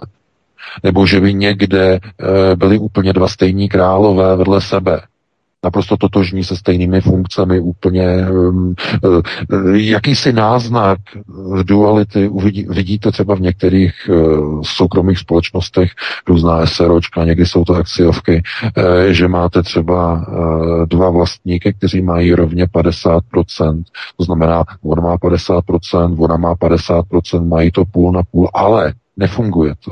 Proč to nefunguje? No, protože v nějaké chvíli musí někdo rozhodovat. A ti dva nikdy nejsou na tom tak stejně, aby uh, rozhodovali stejně a společně, protože někdo uh, má více informací, někdo je schopnější, někdo méně schopnější. Proto duální konstrukty řízení v lidské společnosti jsou nepřirozené. Všechno to, co je tedy umělé, je monoteistické. Všechno to, co je ale v přírodě, v přírodních principech, je dualistické. Den, noc, muž, žena, e, světlo, tma, zima, teplo a e, mezi nima e, je v podstatě průběh. To znamená, tam máte jeden extrém, máte druhý extrém a prostor existence je někde mezi. To znamená, že to, co je přirozené, to, co je přírodní, je vždycky dualistické. Pouze to, co je umělé, lidsky vytvořené, je monoteistické. Proto každá víra je do značné míry, nebo ne do značné míry, je skutečně umělým konstruktem. Umělým procesem řízení. Protože pokud se jako klaníte k jednomu šéfovi, monoteistický princip, tak je to umělý konstrukt. Samozřejmě. No a tady už zacházíme opravdu daleko. Takže takhle bych eh, na to odpověděl a pustíme se do dalšího volajícího. Dobrý večer, jste ve vysílání, položte otázku. Uh, dobrý večer.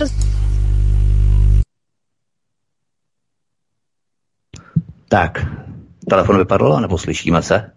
Slyšíme se, ano, já vás slyším. Slyšíte mě? Dobré, můžete povídat. Uh, chtěla jsem se zeptat, uh, že na trhu teď už je zase ten jody draselný, tak jestli má vůbec smysl si ho pořizovat, po případě kolik, protože člověk ani neví, kdyby si ho měl vzít, kolik, kolik musí mít tablet a jak jsme tím, že nás vlastně takhle vláda tlačí do té války a rusové to moc dobře vědí, jak jsme daleko k tomu, aby jsme byli uh, přímo ohroženi.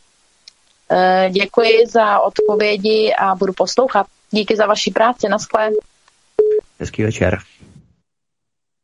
No, tak eh, když se používají léky, o tom vždycky informují média a sdělovací prostředky a vždycky o tom informuje Ústav pro jadernou bezpečnost toho daného konkrétního státu.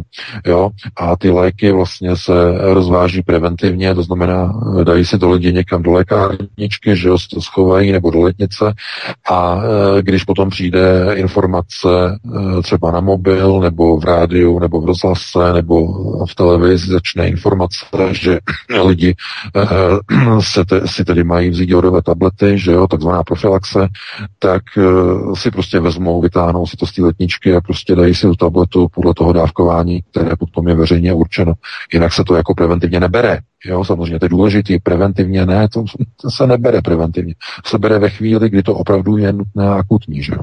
Ten draselný dělá to, že vlastně eh, takzvaně vám zaplaví štítnou žlázu jodidem draselným, aby se v něm nemohly usazovat eh, izotopy jodu, které se vytváří nebo které jsou obsaženy eh, v jaderném spadu, eh, případně po explozi termonukleární hlavice, to znamená eh, izotopy jodu, aby se vám neusazovaly štítné žláze, protože tyto izotopy jsou vysoce radioaktivní a rakovinotvorné. Takže kvůli tomu se vlastně berou ty tablety, aby eh, byla štítná žláza zaplavená tím správným a zdravým jodidem, aby se v něm nemohlo zachytat, aby se v něm nemohly zachytávat izotopy jodu. No, takže takhle na to odpovím, no a pustíme se do dalšího volajícího. Eh, dobrý večer, jste ve vysílání, položte otázku. Dobrý večer, dobrý večer. Eh, zdravím nás, pane VK. Eh, já bych se rád zeptal ještě na ty temné bytosti, co jsou napojení na černé slunce. Mě by zajímalo, jak hodně se používají tyhle ty lidi k ovládání globálních procesů, protože třeba takový Dalai Lama se potkal se většinou amerických prezidentů, potkal se v únoru 1990 s Havlem a teď vám ještě ocitu, co k tomu řekl jeho tajemník Alexander Neumann. Uh, před odletem věnoval Václavu Havlovi na rozloučenou papírek s mantrou. Tvořila jí posvátná slova, jež opakováním dostuje člověk soustředění. Václav Havel, Havel nosil papírek od Dalajlámy stále v peněžence a musel jsem kontrolovat, jestli tam je. Byl to jeden z mých hlavních úkolů. A 15 dní po odletu Dalajlámy pronesl Václav Havel svůj uh, slavný projev před oběma kongre- komorami kongresu USA. Tak uh, by mě zajímalo, jaký jsou takové jako hlavní uh, schopnosti tady těch lidí, co jsou na tohle napojení a, a co všechno jako dokážou způsobovat. Děkuji. Naschle.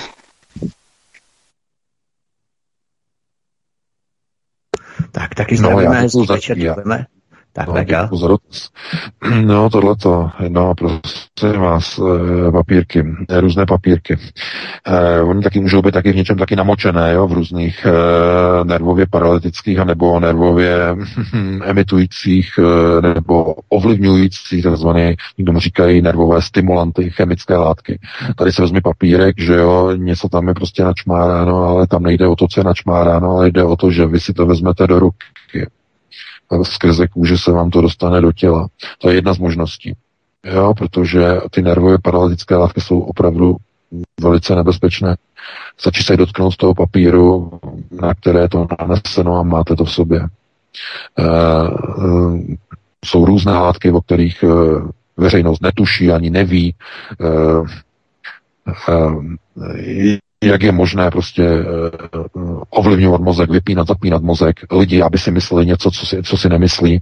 Uh, stačí jenom upravit pár neuronů, vypnout je, zap, zapnout je, zničit je nějakou chemickou látkou, konkrétně naprogramovanou, aby zničil jenom některé konkrétní neurální buňky a ten člověk se úplně změní. Naprosto se změní, vy ho vůbec nepoznáváte, co říká, co mluví. Říkáte si, co se s tím člověkem stalo, oni mu vymeli hlavu, ale vždyť přece on nikde nebyl. Co najednou tak z ničeho nic. Chápete, jsou uh, věci, které jsou i vlastně uh, v oblasti chemického průmyslu na takové úrovni, na takové úrovni mohutného utajení kvůli těmto speciálním typům použití, že vy nevíte, cokoliv dají do ruky tomu vysokému státníkovi, co se nachází v těch materiálech. Ne to, co je tam napsáno, ale co je třeba v tom papíru obsaženo. Jaká látka, jaká chemická látka. Uh, ano, samozřejmě existují některé věci, některé mantry, které, když se opakují v buddhismu, tak upravují některé, některé čakry, že jo, to je známé, ale zase to není ten papír, ani to není to, co je tam napsaný, ale je to ten zvuk, který vydáváte při recitování těch, eh, nebo odříkávání těch manter. Jo, to znamená to, to hučení, eh, že o mány, o mány, že jo, takový podobný, eh, prostě tak vzniká určitá vibrace, která vám funguje s některými žlázami z vnitřních sekrecí, že upravuje se produkce různých hormonů, které jsou pro vás pozitivní a tak dále a tak dále. A najednou zjišťujete, že to má na vás pozitivní účinek, ale nemá to nic společného s těma slovama, ale jde o ten fyzikální dopad na e, organismus člověka při nějaké zvukové frekvenci, jo, kterou vytváří hlasivky. To znamená, to jsou různé metody, různé modely vlastně systémového řízení. Ale co se týče Dalai Lámy, to je kůň amerických neokonů. To je člověk, který měl podobnou pozici, jako později získal Václav Havel. A to je hlavní kůň proti Číně, proti čínský kůň lidí, jako je samozřejmě uh, ten největší uh, ze všech těch kádrů, to znamená na kontrolování Číny a na hledání Číny, znamená Henry Kissinger a Dalai Lama, to je téma to nošení dříví do lesa. To znamená, někdo potřeboval takovéhoto koně pro země východní Evropy po roce 89 někdo, kdo bude tím americkým koněm a tím se stal Václav Havel. V prostoru Číny se tím koněm stal právě Dalai Lama. Takže takhle by na to reago, reagoval no a pustíme se do dalšího volajícího.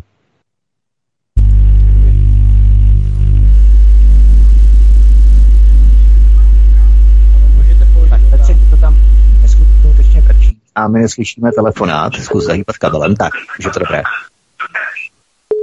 Halo, tak já mám na pana VK otázku. Uh, před, um, sleduji ho už trošku dl, dl, dlhší čas, jsem za Slovenska. Uh, a jedná se o to, že pan VK tvrdil, že vlastně tahle krize a všechno okolo toho i v Německu je vlastně prostředek na to, aby jsme byli přinutení k, digi- k digitální měně a zotročení. Ale dneska zase tvrdí něco jiného, že je to, že je to nástroj k natifikaci Německa. Takže co si mám z toho vybrat? To je jedna otázka. A druhá otázka je taková, ne, že otázka, určitě ví o tom, že na Slovensku byl průzkum, či si přejí Slováci uh, vítězství koho. tak je to kolem 60%, že si přejeme Ruska.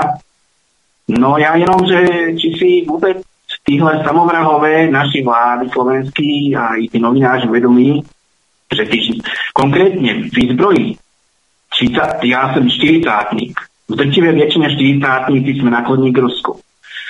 Ale začíná to už od těch čitátníků, protože, protože nejsou zpracování na těch školách, už to probíhá ta propaganda jedno s druhým. Či si oni vůbec uvědomí, že když mě vyzbrojí, tak ta kulka nepůjde do, do Ruska. Ne, ne, to já se vybavím někde jinde. A kde? To na to si odpověďte sám. Ale Rus to nebude. Děkuji velice pěkně, mějte se do, do, do vidění. Zdravíme, díky, hezký večer. No, já děkuji za dotaz. No, co se prosím vás týče, opravdu, já to musím znovu zopakovat, protože některé ty konceptuální procesy, které tady já rozebírám, tak jsou na někoho třeba jako těžší na pochopení. A zase znovu, tady se prostě zaměňují věci jako je Dum Sion, a to znamená Komise 300 a e, role amerických nácků. Vždyť jsem o tom před chvílí hovořil. Já nevím, jestli to mám teda říkat ještě jednou. Tak znova. Kdo financoval Adolfa Hitlera, tedy e, nacistu, aby šel proti Sovětskému svazu? No, kdo? No, Rothschildové. Sion. A co dneska vidíme? No dneska zase znovu se jde zase znovu proti Rusku. Americká, americký vojensko-průmyslový komplex, náckové v rolích různých amerických generálů, různých e, nacifikovaných premiérů v Evropě a tak dále a tak dále. Zase proti Rusku. A kdo za nima stojí? Šéfka komise 300, které přijeli na pohřeb. A o co osciluje Dumsion? Který kontroluje komisi 300. O co usiluje? No o světovou vládu. A kdo ji pomůže ustanovit? Americké zbraně. To je jejich představa proti Rusku. Chápete? Já nevím, jestli to říkám nesrozumitelně. To znamená, aby, mohl, aby mohly být nastaveny systémy světovlády, musí nejprve být poraženo Rusko. A kdo půjde bojovat proti Rusku? Britská královna, která právě zemřela? Nebo její nástupce vezme flintu do ruky? Ne. Proboha. To dělají ti, kteří jsou financováni touto komisí. To znamená, ti, kteří dostanou peníze, ti jdou umírat do té války. Já doufám, že to vysvětluji srozumitelně, že tomu lidé rozumí, kdo je původce a kdo je nástroj. Původce usiluje o světovou vládu, kdy všechny národy budou kontrolovány v rámci total control. A jak se toho dosáhne? Válkou proti Rusku. Takže doufám, že jsem to vysvětlil jasně a uh, pojďme, pojďme na dalšího volajíce. Doufám, že vydržel, že tam je. Máme, máme. Tak Petře Lufte, seš ve vysílání, můžeš položit otázku pevný nervy. Zdravím vás všechny. Mám e, takový postřeh a z toho vychází otázka možná bezpředmětná, ale e, v tom dnešním pořadu byly zmiňované dvě osoby a to e, myslím šéf diplomacie Evropské unie nebo respektive komise pan Sepp Berel a poté také tam byl zmíněn šéf ruských obcí židovských nebo možná organizace Chabat Lubavič, pan Ber, Berel Lazár. Je to jenom náhodná schoda, anebo to má jakou souvislost, i když tam jsou obrácený příjmení ze jménem, takže eh, nevím, je to zajímavý. Takže jestli je na to nějaká racionální odpověď, budu rád. Mějte se hezky. No, takhle, tak jsou různé věci samozřejmě, ale e, co se týče tedy e, Federace ruských židovských obcí, kterým šéfuje e, Berel Lazar a šéf Evropské komise Berel Lazar, což je v podstatě nominant de facto amerických nacistů, abychom to takhle mohli říct, e, do Evropské unie, tak e, to je, to jsou trochu rozdílné segmenty na které se můžeme dívat jako rozdílné segmenty řízení. Především to, co eh, představuje Berel Lazar, tak je především takzvaná izraelská větev řízení Kremlu. To znamená tak, aby všechno vyhovovalo Izraeli, aby Vladimir Putin dělal všechno pro Izrael, to je, to je řeč těla, to je systém řízení, který má pod kontrolou Berel Lazar. Všechno to, co se týká války a boje proti domu Sion znamená ochrana e, systému řízení ustanovených v Rusku po roce 99, to je pro změnu pod kontrolou Ruského židovského kongresu. A e, to jsou lidé, kteří jsou napojeni především na bankovní sektor, ruský sektor, jako je Alfa Bank, centrální banka, e, další banky, e, které usilují tedy o, nebo kteří, které, jsou to subjekty, které představují tu hlavní ruskou židovskou moc.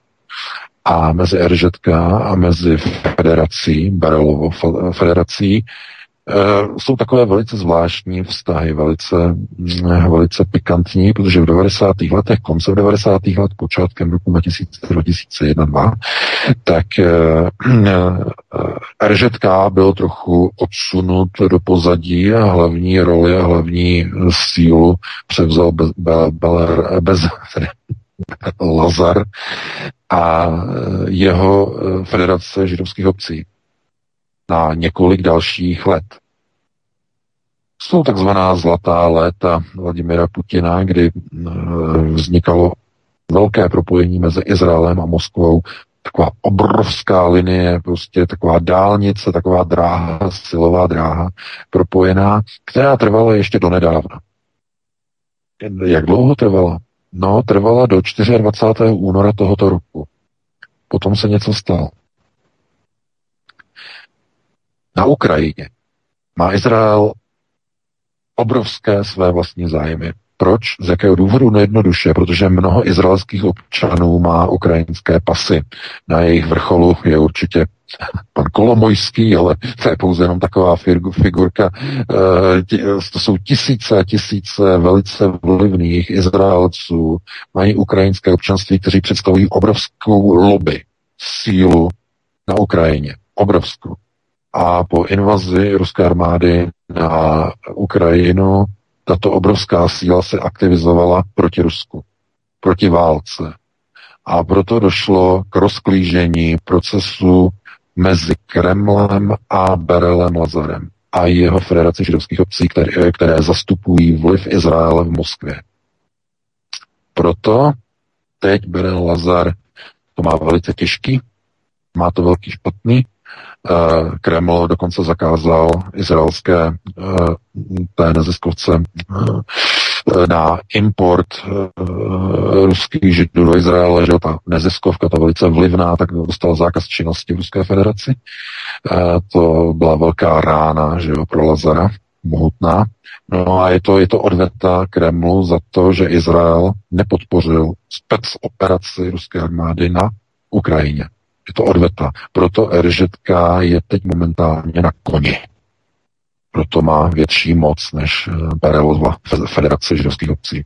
Takže eh, je to komplikované teď momentálně v Kremlu, ale uvidíme, jak to všechno dopadne. Půjdeme dál. Dobrý večer, jste ve vysílání, položte otázku. Mm-hmm, děkuju. Mám otázku. Eh, eh, říká se, že prý eh, britská královna byla reptariánka a potom je taková ta, ne záhada, ale vysvětlení ta její rakev, která byla dubová a uvnitř byla olověná vložka, kde byla ona umístěná. Jaký na to má názor VK? Děkuju. No, No já děkuju. No tak eh, to je kvůli tomu, že asi pán nečte moje články, protože přesně o té olověné vožce já jsem psal teď článek no, před několika dny na Aeronetu. Tam je to všechno napsané, napsané, z jakého důvodu to je. To je škoda, že to lidi nečtou. Poslouchají náš pořád a neč, nečtou moje články. to je mrzuté, že já bych to tady radši spíš otevřel jako na ty dotazy, které jsou, které jsou jako jak bych to řekl, unikátní, no, unikátní, ne, ale jsou třeba nové. Jo, není to opakování obsahu nějakých článků, to by bylo velice, velice mrzuté, minimálně pro lidi, kteří ty články čtou.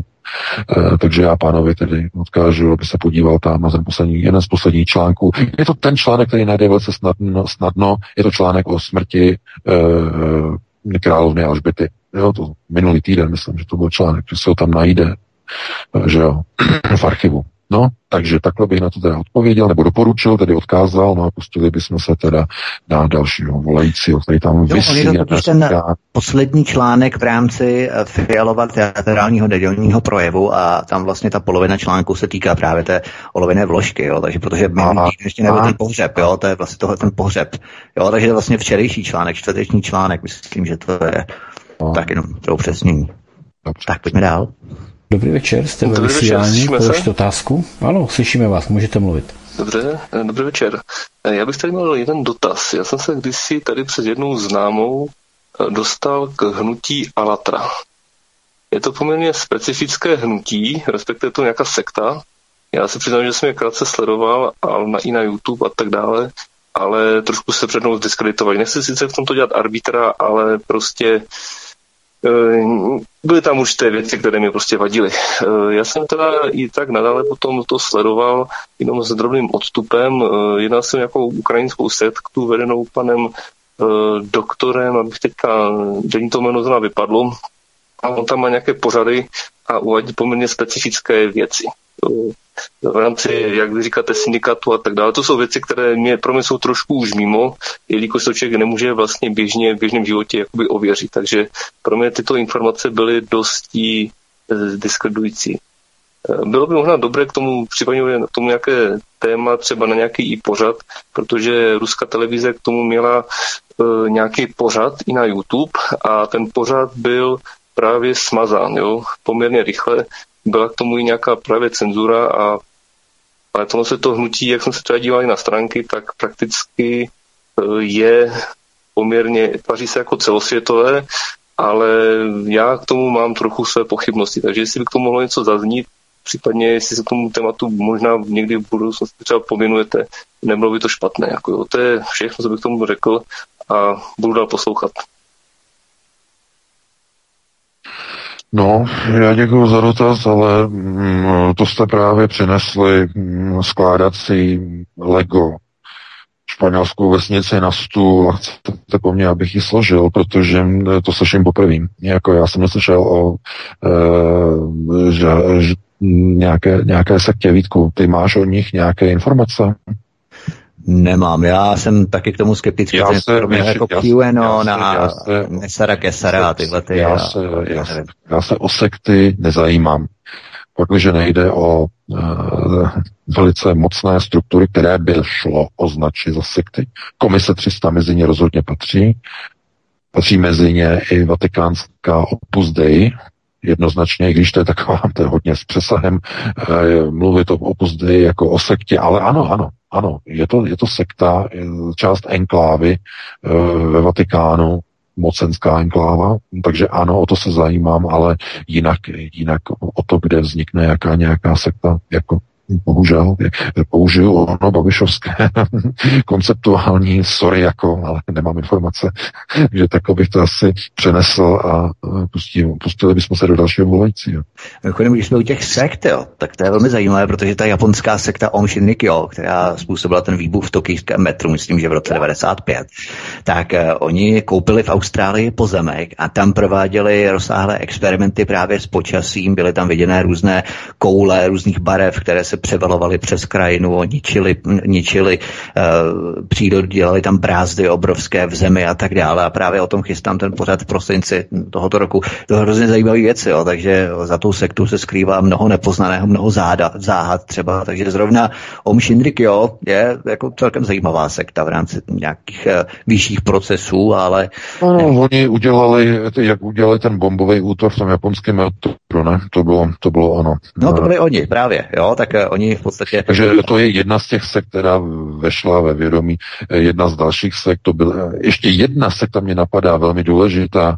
V roce 1995 bombový útok v Oklahoma, v Oklahoma City eh, měli na svědomí tedy členové nebo člen eh, takzvané davidiánské sekty Davidiánů, že, eh, kteří odmítali peněžní společnost, že jo, chtěli mít vlastně vlastní strukturu fungování a tak dále, nechtěli přijímat světské zákony a tak dále. Takže Davidiáni, to je další sekta napojená na bombový útok v Oklahoma City v roce 95.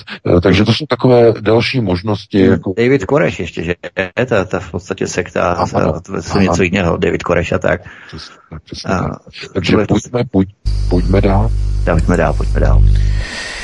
Dobrý večer, jste ve vysílání, položte otázku a stlumte si to rádio za sebou.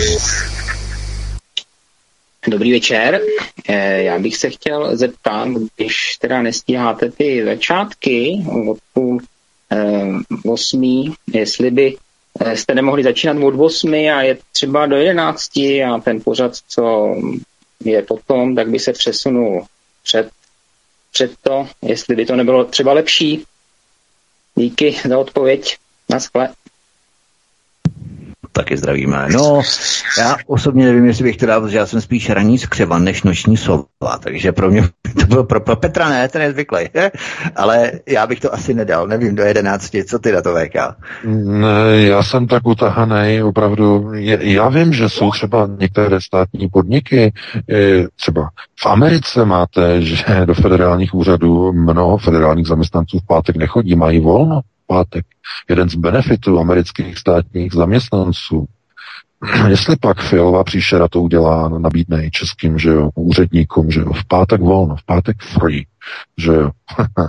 no, bohužel, že jo, kdo podniká soukromně, tak pracuje pořád, že jo. Máme smolíka, takže rozhodně ne, do 11 ne. Přátelé, ne, ne, ne, to ne, to by vylítlo v obrovský chuc, by začalo by řvát, nadávat, že jo, kopalo by do ledničky, nic by v ní nezůstalo. Takže ne, ne, ne, to nejde. E, takhle to je maximum, jako já se snažím příště v rodu se budu snažit na tu půl osmou, se moc omlouvám, protože to je strašný, že jo, to, to, to, už nejsou čtvrthodinové e, akademické hodinky, to jsou, to jsou, to jsou půl hodinky, že jo, takže doufejme, že to bude lepší, no, že nezačne žádná válka, že opět se uvidíme a uslyšíme. No. Takže já ti předám slovo Vítku, nebo nepředám, vlastně máme 55, ještě pustíme někoho e, do vysílání. Předáme. Předáme. Bylo to konstruktivní to dotaz určitě, konstruktivní, ale fakt pak bychom to nedali. Omluváme se. Tak, pojďme na další posluchače. Dobrý večer, jste ve vysílání, položte otázku. Dobrý večer, eh, posluchač z Libně. Já jsem se chtěl zeptat pana DJ Petra, co to bylo za zpěváka, který ho pouštěl.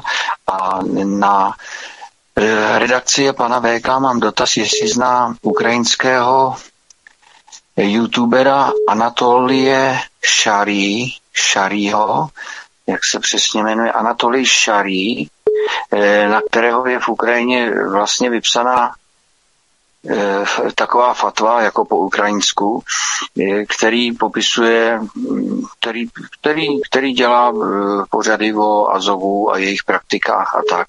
Takže co to bylo za zpěváka a Anatolij Šarý, jestli ho náhodou pan VK zná. Děkuji a hezkou dobrou noc potom. Tak byl to Petr Luftner a já předám slovo. Ale předtím, ten první, ten první, ten Luftner to byl ale ten první. Jestli ho náhodou pan VK zná. Ty já si to nevybavuju, co jsem pouštěl, já se musím podívat. Jo, Vlasta Redo. Vlasta Redo. Jo, mě ten hlas byl povědomý a že by Vlasta Redo byl takto uvědomělý, no to je zajímavé. To je perfektní song, já taky se mě velmi líbil, no. Uh, Anatolij Šalí, ne, Anatolij Šarý, to zní jako Šaria trošku. VK znáš? No, bohužel nesleduju, nesleduju, neviděl jsem jeho kanál, možná můžu si ho najít, uh, ale bohužel nevím, nemám, nesleduju jeho produkci, takže, takže ne. No tak jestli máme někoho dalšího volajícího, máme tam někoho? Ještě máme někoho? Já tady něco vylovím, jo. Chviličku, chviličku, chviličku. Tak budeme mít text, posluchač zlidně.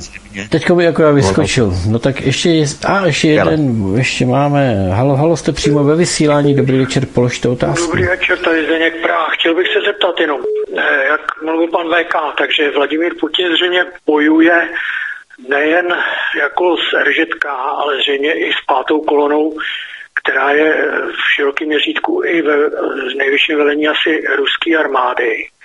A chtěl bych se zeptat jenom takhle. Před druhou světovou válkou ve 30. letech Stalin rozprášil tu trockiskickou kliku, která byla taky v těch armádních složkách. jestli by to nějak mohl srovnat, jestli by bylo zapotřebí tohle něco udělat taky teďka.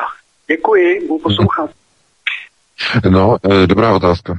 Eh, výborná, já děkuji za dotaz. Ano, eh, Neúspěchy v každé válce jsou důvodem k vyprášení všech nepohodlných vojenských struktur v armádě.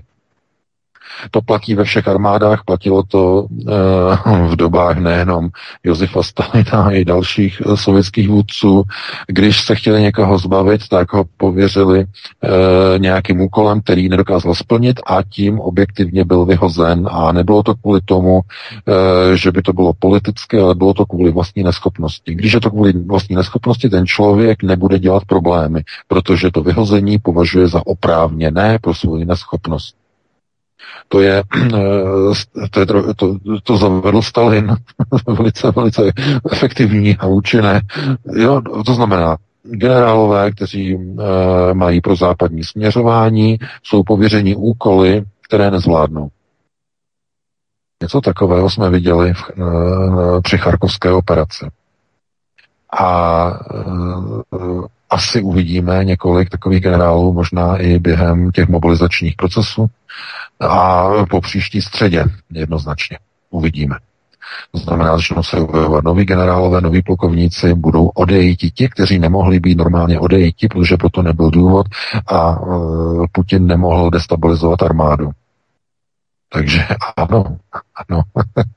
E, neúspěchy na frontě můžou mít daleko jiný účel, než jenom samotný výsledek neúspěchu na frontě. Může to být dokonce cíl. Může to být dokonce účel. To je s velkým přesahem, mimochodem. Chcete-li vyčistit uh, ruské ozbrojené síly, potřebujete několik velkých porážek, několik velkých vojenských neúspěchů, abyste měli důvod ty generály vyházet. Uh, no, to je, to je stalinský přístup. Je, je možné, že to tak je? Možná i v tomto případě. Já, necháme se překvapit.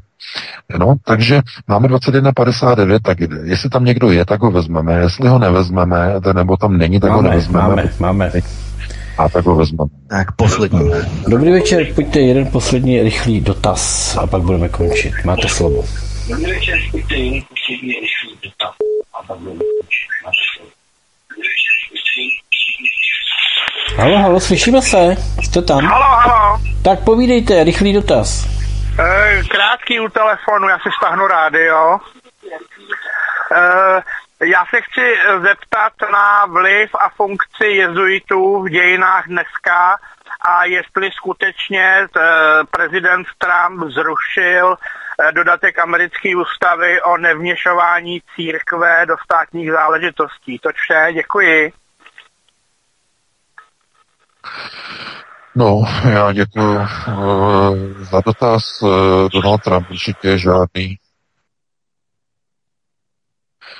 Dám nějaký zvuk? Uh, ne, nepoložil se telefon, už se položil, VK, povídej. No, no, no.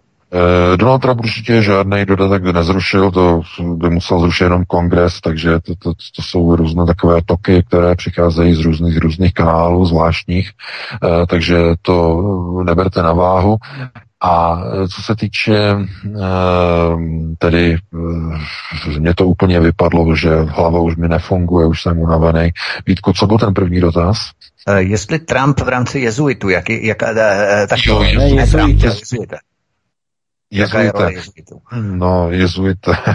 Jezuité patřili mezi hlavní v podstatě nástroje církevní moci v dobách feudalismu, byla to snaha o aplikaci výkonné funkce moci skrze církev a jezuitské úřady eh, byly vlastně jakýmsi pokusem eh, převést církev na proces církevního řízení. To znamená fundamentalistické řízení církevní. Měli zajišťovat jezuité. Nedopadlo to, dopadlo to dokonce jednou s, s naprostou tragédií, eh, to byly čarodějnické procesy, že, s čarodějnicema, upolování eh, žen, takže to jako nic, ale zůstala po nich jedna věc, a to jsou jezuitské koleje, které teda mají opravdu uh, velké renomé, minimálně, teda, ne všechny, ale minimálně některé jezuitské koleje mají přímo napojení na vzdělávací procesy vatikánského armínu. To znamená, někteří vybraní studenti mají opravdu hluboko přístup do okultních procesů řízení na této planetě. To je dobré téma, ale rozhodně ne na telefonický dotaz. To je na nějaké hlubší hlubší popovídání v rámci možná i přípravy nějakých článků, podobně to je velké téma. Takže já bych to takhle jenom ze všeobecnil obecně a ukončil bych to Vítku, já ti děkuju za teda trpělivost, že si počkal. Jsme dneska začínali dlouho, že jo, i Petrovi děkuju moc za všechno. Eh, všem našim eh, čtenářům, že jo, kteří na nás čekali, kteří nás poslouchali. Eh, no a pokud si najdete čas, jakože asi najdete, že jo, tak si nás poslechnete zase příští týden v pátek, že jo, zase se budu snažit prostě přeletět úplně tak nejrychleji, jak to půjde. Opravdu moc ještě jednou omlouvám. No, vy si užijete zase týden příští, že jo, jak jinak než pracovně. No a e, o víkendu si to užijte, že jo, jděte do přírody, že jo, tam chytejte nějaký dobré myšlenky, motýle ne, ty nemusíte. No a e, pro tuto chvíli já vám přeji krásnou dobrou noc. Já se s tebou taky loučím, VK, moc děkuji za vysílání, s tebou taky Petře a stejně tak i s vámi, milí posluchači, děkujeme, že nás podporujete, sdílíte, voláte nám a hlavně nás se sdílíte a připojete se na kanál Odyssey, to je velmi důležité, takže za to všechno vám děkujeme. Já jenom v rychlosti vás pozvu na příští týden na uh, kauzu Andrese Breivika, Andreš Breivik, uh, všichni známe v rok 2011, uh, velký obrovský útok na ostrově Utaj a potom ještě před uh, parlamentní budovou v Oslu v Norsku a další konotace. A tam právě budeme probídat, respektive budu probídat i konotace a souvislosti podobu mezi oklahomským atentátem v roce 1995 i osobami, styčnými osobami, které se setkali s Andresem Breivikem podsvětí v rámci zbraní, drog eh, v Liberii, kam cestoval také Andrej Breivik, který dokonce cestoval i do Prahy v roce 2010. Takže to všechno se dozvíte v kauze příští týden, kterou budu otvírat. Eh, první díl bude ryze popisový, to znamená, jakým způsobem se připravoval Andrej Breivik na atentát, jak probíhal, jak zabíjel a tak dále. A druhý díl, respektive konec prvního a celý druhý díl bude právě probíhat v rámci analýzy analýzy, to znamená právě podob s tímto oklahomským atentátem a tak dále. Velmi zajímavé souvislosti a návaznosti. Takže to je všechno. Přeju vám hezký večer, případně dobrou noc. Se svobodným vysílačem zůstaňte dál, protože máme pro vás další pořady. Jsme tady pro vás stále 24 hodin denně, případně vám k dispozici archiv a program svobodného vysílače. Můžete si vybrat pestrou paletu pořadu, co hrdlo hráčí. Hezký večer, případně dobrou noc. Tak já děkuji jak VK, tak děkuji Vítkovi, děkuji všem, kteří jste se dovolali za pochopení, děkuji těm, kteří jste se nedovolali. Mm, trošku nějaké brumy a výpadky, to ale už neovlivníme, takže doufám, že jste trpěliví a že máte nadhled. Já vás pozvu zítra na reprízu tady na Midgardu. No a v pondělí se potom uslyšíme u čtení, kde se právě věnujeme tomu, jak nacisté, eh, jak přes kopírák jak nacisté se zbavovali nepohodlných, no a pochopitelně, eh, kdo jste poslouchali dnešní pořad hovory při víně, tak jsme tam zmínili tu paralelu. Mějte se krásně. Teď eh, právě už i s Vítkem, i s VK se společně loučí. Jak jinak eh, než Petr Václav, mějte krásný poslech a brzy zase naslyšenou. Prosíme, pomožte nám s propagací kanálu Studia Tapin Rádio Svobodného vysílače CS. Pokud se vám tento nebo jiné pořady na tomto kanále líbí, klikněte na vaší obrazovce na tlačítko s nápisem Sdílet a vyberte sociální síť, na kterou pořád sdílíte. Jde o pouhých pár desítek sekund vašeho času. Děkujeme.